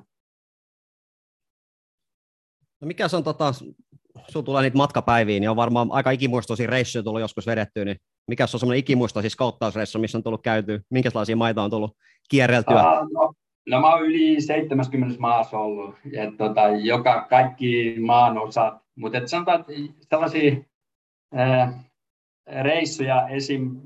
Mä olin mun vaimon kanssa esim. Mä oltiin tota, Rio de Janeirossa ja mentiin katsomaan matsia. Mä, mä oikeastaan koko loman mä eri, eri matseja ja muuta, mutta me oltiin Manakanalla katsomassa matseja ja tultiin taksilla takas ja yhtäkkiä alkaa, niin kuin taksi edessä siellä joku alkaa ammuskelemaan.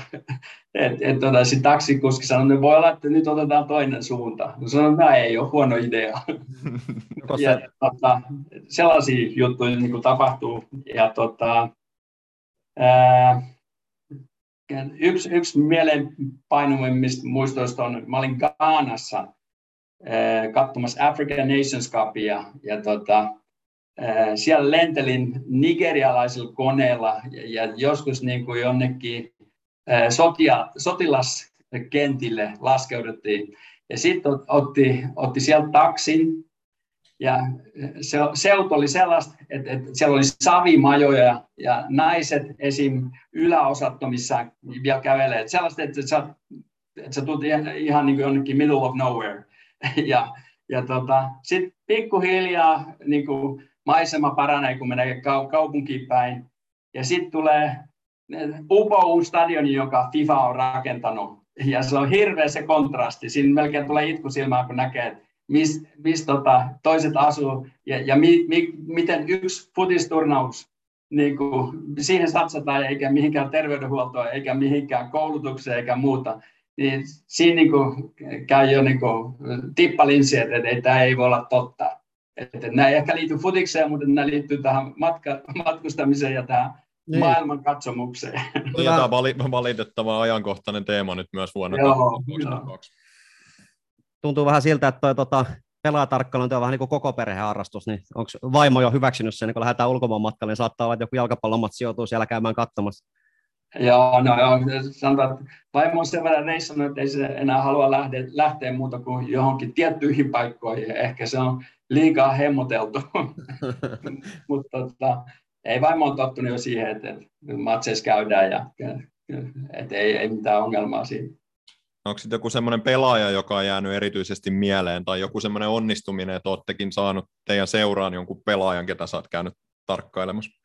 No kyllä sanotaan, että me, me ei yleensä yksity, yksittäisistä pelaajista puhuta, mutta et, tietenkin aina sanotaan Feyenoordin ajalla, se 22 vuotta, mitä siellä oli, niin sieltä tuli, meni ja tuli pelaajia. Et, et, tota, ää, aina se, sellainen, ketä hiukan halvemmalla saatiin ja paljon myytiin, niin kyllä niin, niin kuin on, mutta et en vitti yksityisiä Joo. pelaajia tässä mainita sen enempää. Et se on aina se teamwork, ketä, niin kuin, et mun kollegat on tehnyt yhtä hyvää duunia kuin minä, että et mä en ala mainitsemaan, että me ollaan tehty yhdessä aina näitä asioita. On se mennyt huonosti tai, tai hyvin.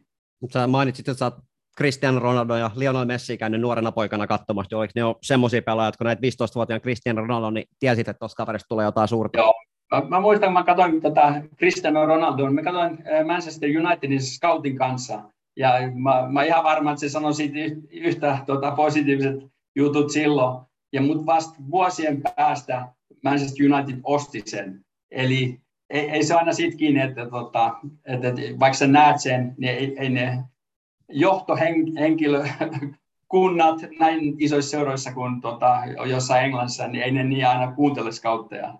Et, et, mutta et, näin, näin se joskus menee. Mä näin tuossa netissä, kun mä selailin, tutkin vähän taustatyötä, niin tuli vastaan toi sun vanha pelikalvinen, mikä mainittu, kun Mika Aaltonen kirjoitti sellaisen tulevaisuusraportin palloliitolle, ja siinä oli semmoinen lainaus, että sä sanoit, että sä, ei nyt ehkä suora lainaus, mutta pointti oli se, että sä, tota, sä tykkäät etsiä vaikeita persoonia. Joo. Mitä se tarkoittaa? Mik, mik, miksi sä tykkäät nimenomaan vaikeista persoonista? Mikä siinä on taustalla? Kun, kun niillä on äh, äh, luonnetta silloin, kun asiat vaikeutuu. No sanotaan, että äh, ihmiset, jotka tulee ekstreemistä tota, ympäristöstä, niin ne on tottunut paljon kovempaan äh, elämään. Ja et jo, jos asiat vaikeutuu, niin ne jatkaa omaa elämää. Ei ne niinku muuta tota, omaa käyttäytymistään millään lailla. Eli, eli ne on niinku sellaisia tyyppejä, joihin voi luottaa. Mutta mut ne vaikeat personat, ne on vaikeita myös coacheille. Et, et monta kertaa niitä ohitetaan sen takia, koska se vaatii työtä. Mm. Että sä saat niiden tota, vaikeiden personien ne, niin kuin tekemään työtä yhteisen hyvään ja, ja nokat saman suuntaan. Se on vaikeaa. Mutta sitten kun sä saat sen tehtyä, niin sä tiedät, että ne, niihin voi sataprosenttisesti luottaa. Ne pystyy ne vaikeat tilanteetkin ratkaisemaan, kun ne on tottunut siihen. Ja jos ei sulla ole luonnetta ja, ja sä oot helppo, eli sä menet niin kuin kaikkien tuulien mukaan, sä vaihdat suuntaan, niin, niin sitä on vaikea sitten loppujen lopuksi coachata. Et, et, silloin sä et tiedä, mitä sä saat. Se voi olla ihan mitä vaan. Mutta vaikeat luonteet, niin ne, ne, tota, ne vaatii työtä. Ja monet coachit ei ole valmiit tekemään sitä työtä, vaan ne laittaa niitä syrjään. Ja, ja niin kuin mä sanoin, että muutenkin erikoisominaisuudet, niitä etsitään. Ja yksi tärkeä ominaisuus on luonne. Eli, eli että sä voi laittaa eh, ihmistä, jolla on, on vahva ja, ja tota, ää, vaikea luonne, että jos sä sen syrjäytät, niin sä heität yhden niin kuin, ominaisuuden pois, yhden erikoisominaisuuden pois. Et, et sen takia mä etin vaikeat luonteet. Muistan, kun mä, Slatan oli yksi, mitä me ei otettu Feeno, niin sen takia, koska se oli niin vaikea luonne. Okay. Mutta sen jälkeen, kun siihen vertaa, että mitä se saavuttaa, niin, niin se oli mulle niin kuin oikeastaan koulu, että et, et, et, tästähän tämä lähtee. Nä, näin pitää just etsiä. Joo. Yksi asia, mitä me vähän sivuttiin, oli noin data-analyysi, ja se datan määrähän nykypäivänä on ihan hirveä, tai valtava. Sitten on niin seuraaja, mä muistan, en tiedä onko enää, mutta esimerkiksi toi Tanskassa oli se FC Midtjylland, millä oli hyvin pitkälti rekrytointi tapana se, että ihan vaan niin tilastojen pohjalta katsottiin tiettyjä ominaisuuksia, sieltä haettiin helmiä, niin miten sä suhtaudut siihen? Voiko pelkästään tilastoja avulla jotain hyviä pelaajia, vai onko siinä oltava myös se niin ihmissilmä mukana rinnalla toiminnassa? No sanotaan, että en, en mä kumoa mitenkään tilastoja ja muuta, mutta se pointti on siinä, että, että sä pystyt niitä tilastoita tota, oikeasti analysoimaan. Ja, ja meillä on esimerkiksi, meillä on yksi tilastonikkari kaikissa kokouksissa mukana, mutta me ollaan saatu hänet niin pitkälle, että hän pystyy analysoimaan omaa tilastointiaan niin kuin futiksen suuntaan. Ja, jos, jos tilastoita tota, oikeasti analysoidaan, niin se on, se on ihan hyvä asia. Mutta en, en mä lähtisi kyllä pelkästään, pelkästään tilastojen tota, myötä ostamaan pelaajia. Et, et, on, on, on siinä kuitenkin aika vaikea saada jotain luonnetta niin kuin niihin tilastoihin. Ja, ja se, luonne niin kuin tiettyyn ympäristöön sopiiko se, sitäkin on vaikea niin kuin tilastojen puolella. Tota, on, onko se sitten niin oikea kemia sille joukkueelle? Sitäkin on vaikea arvioida, jolle se on nähnyt omaa ympäristöä ja sitä ympäristöä, mistä se pelaaja tulee. Onko se sun työssä läsnä se tilasto, tai onko se vain se tilastonikkari, mikä sitä pyörittää, vai onko se jotain juttuja, mitä sä tykkäät katsoa pelaajasta ennen kuin sä menet, tai sen ottelun jälkeen? No, no en mä niin hirveästi katso, että, että mä jätän ne niille ammattilaisille, että, että, tota, että mä voin kysyä niiltä, että, että miten tämä näkyy, niin kuin, mitä mä oon katsonut niistä, niistä tota, tilastoista, mitä sä oot tehnyt tai mitä on. Että, että se on enemmän, enemmänkin niin päin. Keskusteleksä näiden pelaajien kanssa, ketä sä käyt tarkkailemassa vai onko se niin, että sä oot vaan siellä katsomossa ja lähdit sitten, kun peli loppuu? En mä oikeastaan keskustele. Että tota, tämä on vaan oikeastaan aika, ää, ei, ei saa oikeastaan keskustella, että, että jotkut seurat ei, ei sitä niin kuin hyväksy ollenkaan, jotkut pelaajavälittäjät ei hyväksy sitä ollenkaan, ää, mutta tota, joskus jotain junnumatseja, niin kyllä silti niiden pelaajien kanssa voi jutella, tai niiden vanhempien kanssa, tai, tai pelaajien välittäjien. Et vähän niin kuin haistaa tilannet, et, et, ja, ja sekin, että miten kiireinen itse on. Et yrittää aina päästä matseista pois niin kuin muutama minuutti ennen, ennen kuin, kun tota, peli on loppuun. Et, et, täällä on niin suuret ihmismassat, jotka liikkuu sen jälkeen, että on niin kuin aika mahdotonta jäädä niin, kuin ka- kattelemaan ja, ja, ja, ja tota, odottelemaan niitä pelaajia. Mutta joskus juttelen, en, en usein. No yksi iso osa nykyään jalkapalloa on erilaiset pelaaja-agentit, niin miten paljon sä oot heidän kanssaan tekemisissä? On kaiken näköistä suharia, on ties mitä ket, ketkuu ja kaiken näköisiä kauhutarinoja kuulee niistä agenteista, niin onko se niin kuin enemmän sun hommaa vai onko se sitten se tekninen johtaja tai joku, ketä niitä kom- hoitaa sen kommunikoinnin sinne suuntaan? No ky- kyllä mä oon yrittänyt niitä niin kuin suoraan laittaa niitä teknis- tekniselle johtajille. Et, et, niitä on niin paljon niitä tota, pelaajan välittäjiä. Siellä on osa tosi hyviä, sitten on tietenkin iso osa, jotka ei ole niin hyviä, ja, ja sitten jos sä annat jokaiselle niin kuin puolinumeron, niin ei, et sä voi muuta kuin olla koko ajan puhelimessa ja jutella asioista, ja vaikka, vaikka et sä olisi niin yhtään kiinnostunut ja muuta. Niin mä oon vähän kuin jättänyt sen siihen, että mä oon ottanut niitä puhelinnumeroa, mutta mä en ole antanut niitä puhelinnumeroa. Aino, ainoastaan niille, ketä tota, ää, mun mielestä on ää, mulle tärkeitä tai, tai, tai että on hyviä tyyppejä tai, tai jotenkin on joku kontakti, niin kuin, että, että minkä takia. Mutta muuten tämä olisi niin kuin pelkästään puhelin, puhelimessa, puhelin, puhelimista just. Pääsitkö tekemisiin legendaarisen Mino Rajolan kanssa jo edes mennä Mielestäni hänellä on taustat Hollannissa jossain päin, hän on sieltä lähtöisin ja Italia muuttanut mä, mä tunnen Minon silloin, kun se aloitti jo oikeastaan.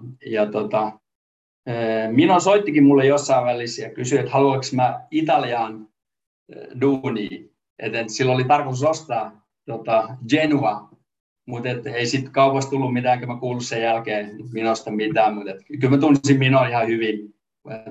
Sääli vaan, että et, sellainenkin persona, siellä on kiistelty persona, mutta et, tota, et sellainen sitten noinkin äkkiä lähti.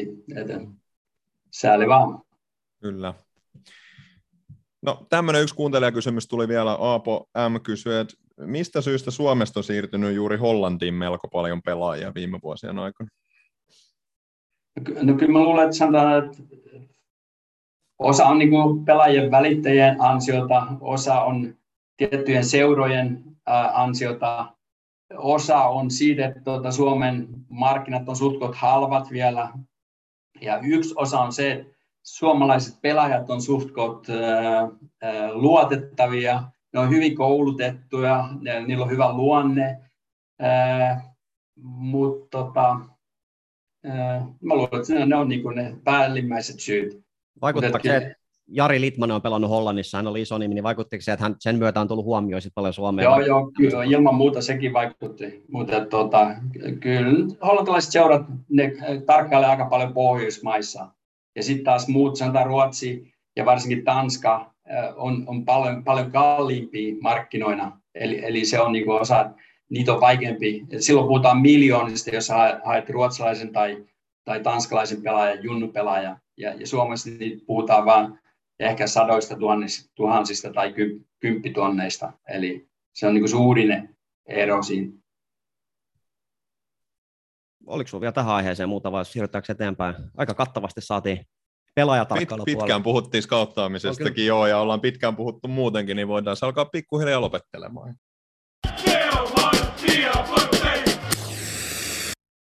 No, kuuntelijakysymys otetaan vielä, vielä tähän loppuun, loppuun muutama. Niklas Saarinen kysyy, että tuleeko paljon seurattu Tepsiä ja mikä on suhtautuminen seuran nykytila? No sanotaan, että en ole paikan päällä ollut pitkään aikaa. Se, että tota, mitä kautta kuulee, on äh, Rapa Rajamäki, siltä kuulen juttuja ja tietenkin jotain kavereita. Entinen tuomari Kimmo Salminen esimerkiksi seuraa kaikkea Turun futista ja, ja muuta.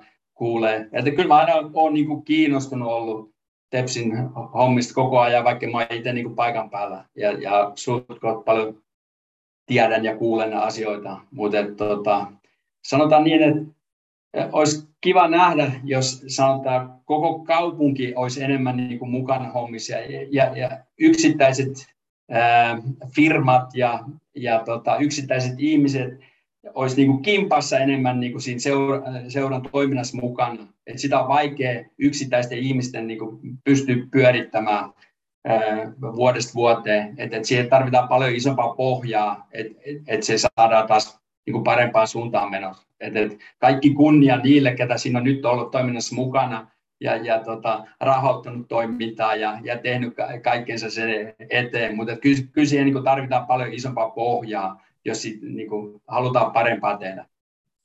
Olisitko vuonna 1984, kun voitit pääsarjan maalikuninkuuden uskonut, että olet vielä vuonna 2022 edellinen TPSn paidas maalikuninkuuden voittanut pelaaja? Siinä on aika pitkä aika, kun ei ole Tepsillä sitä pykäliä pokaali saanut tuotua kotiin.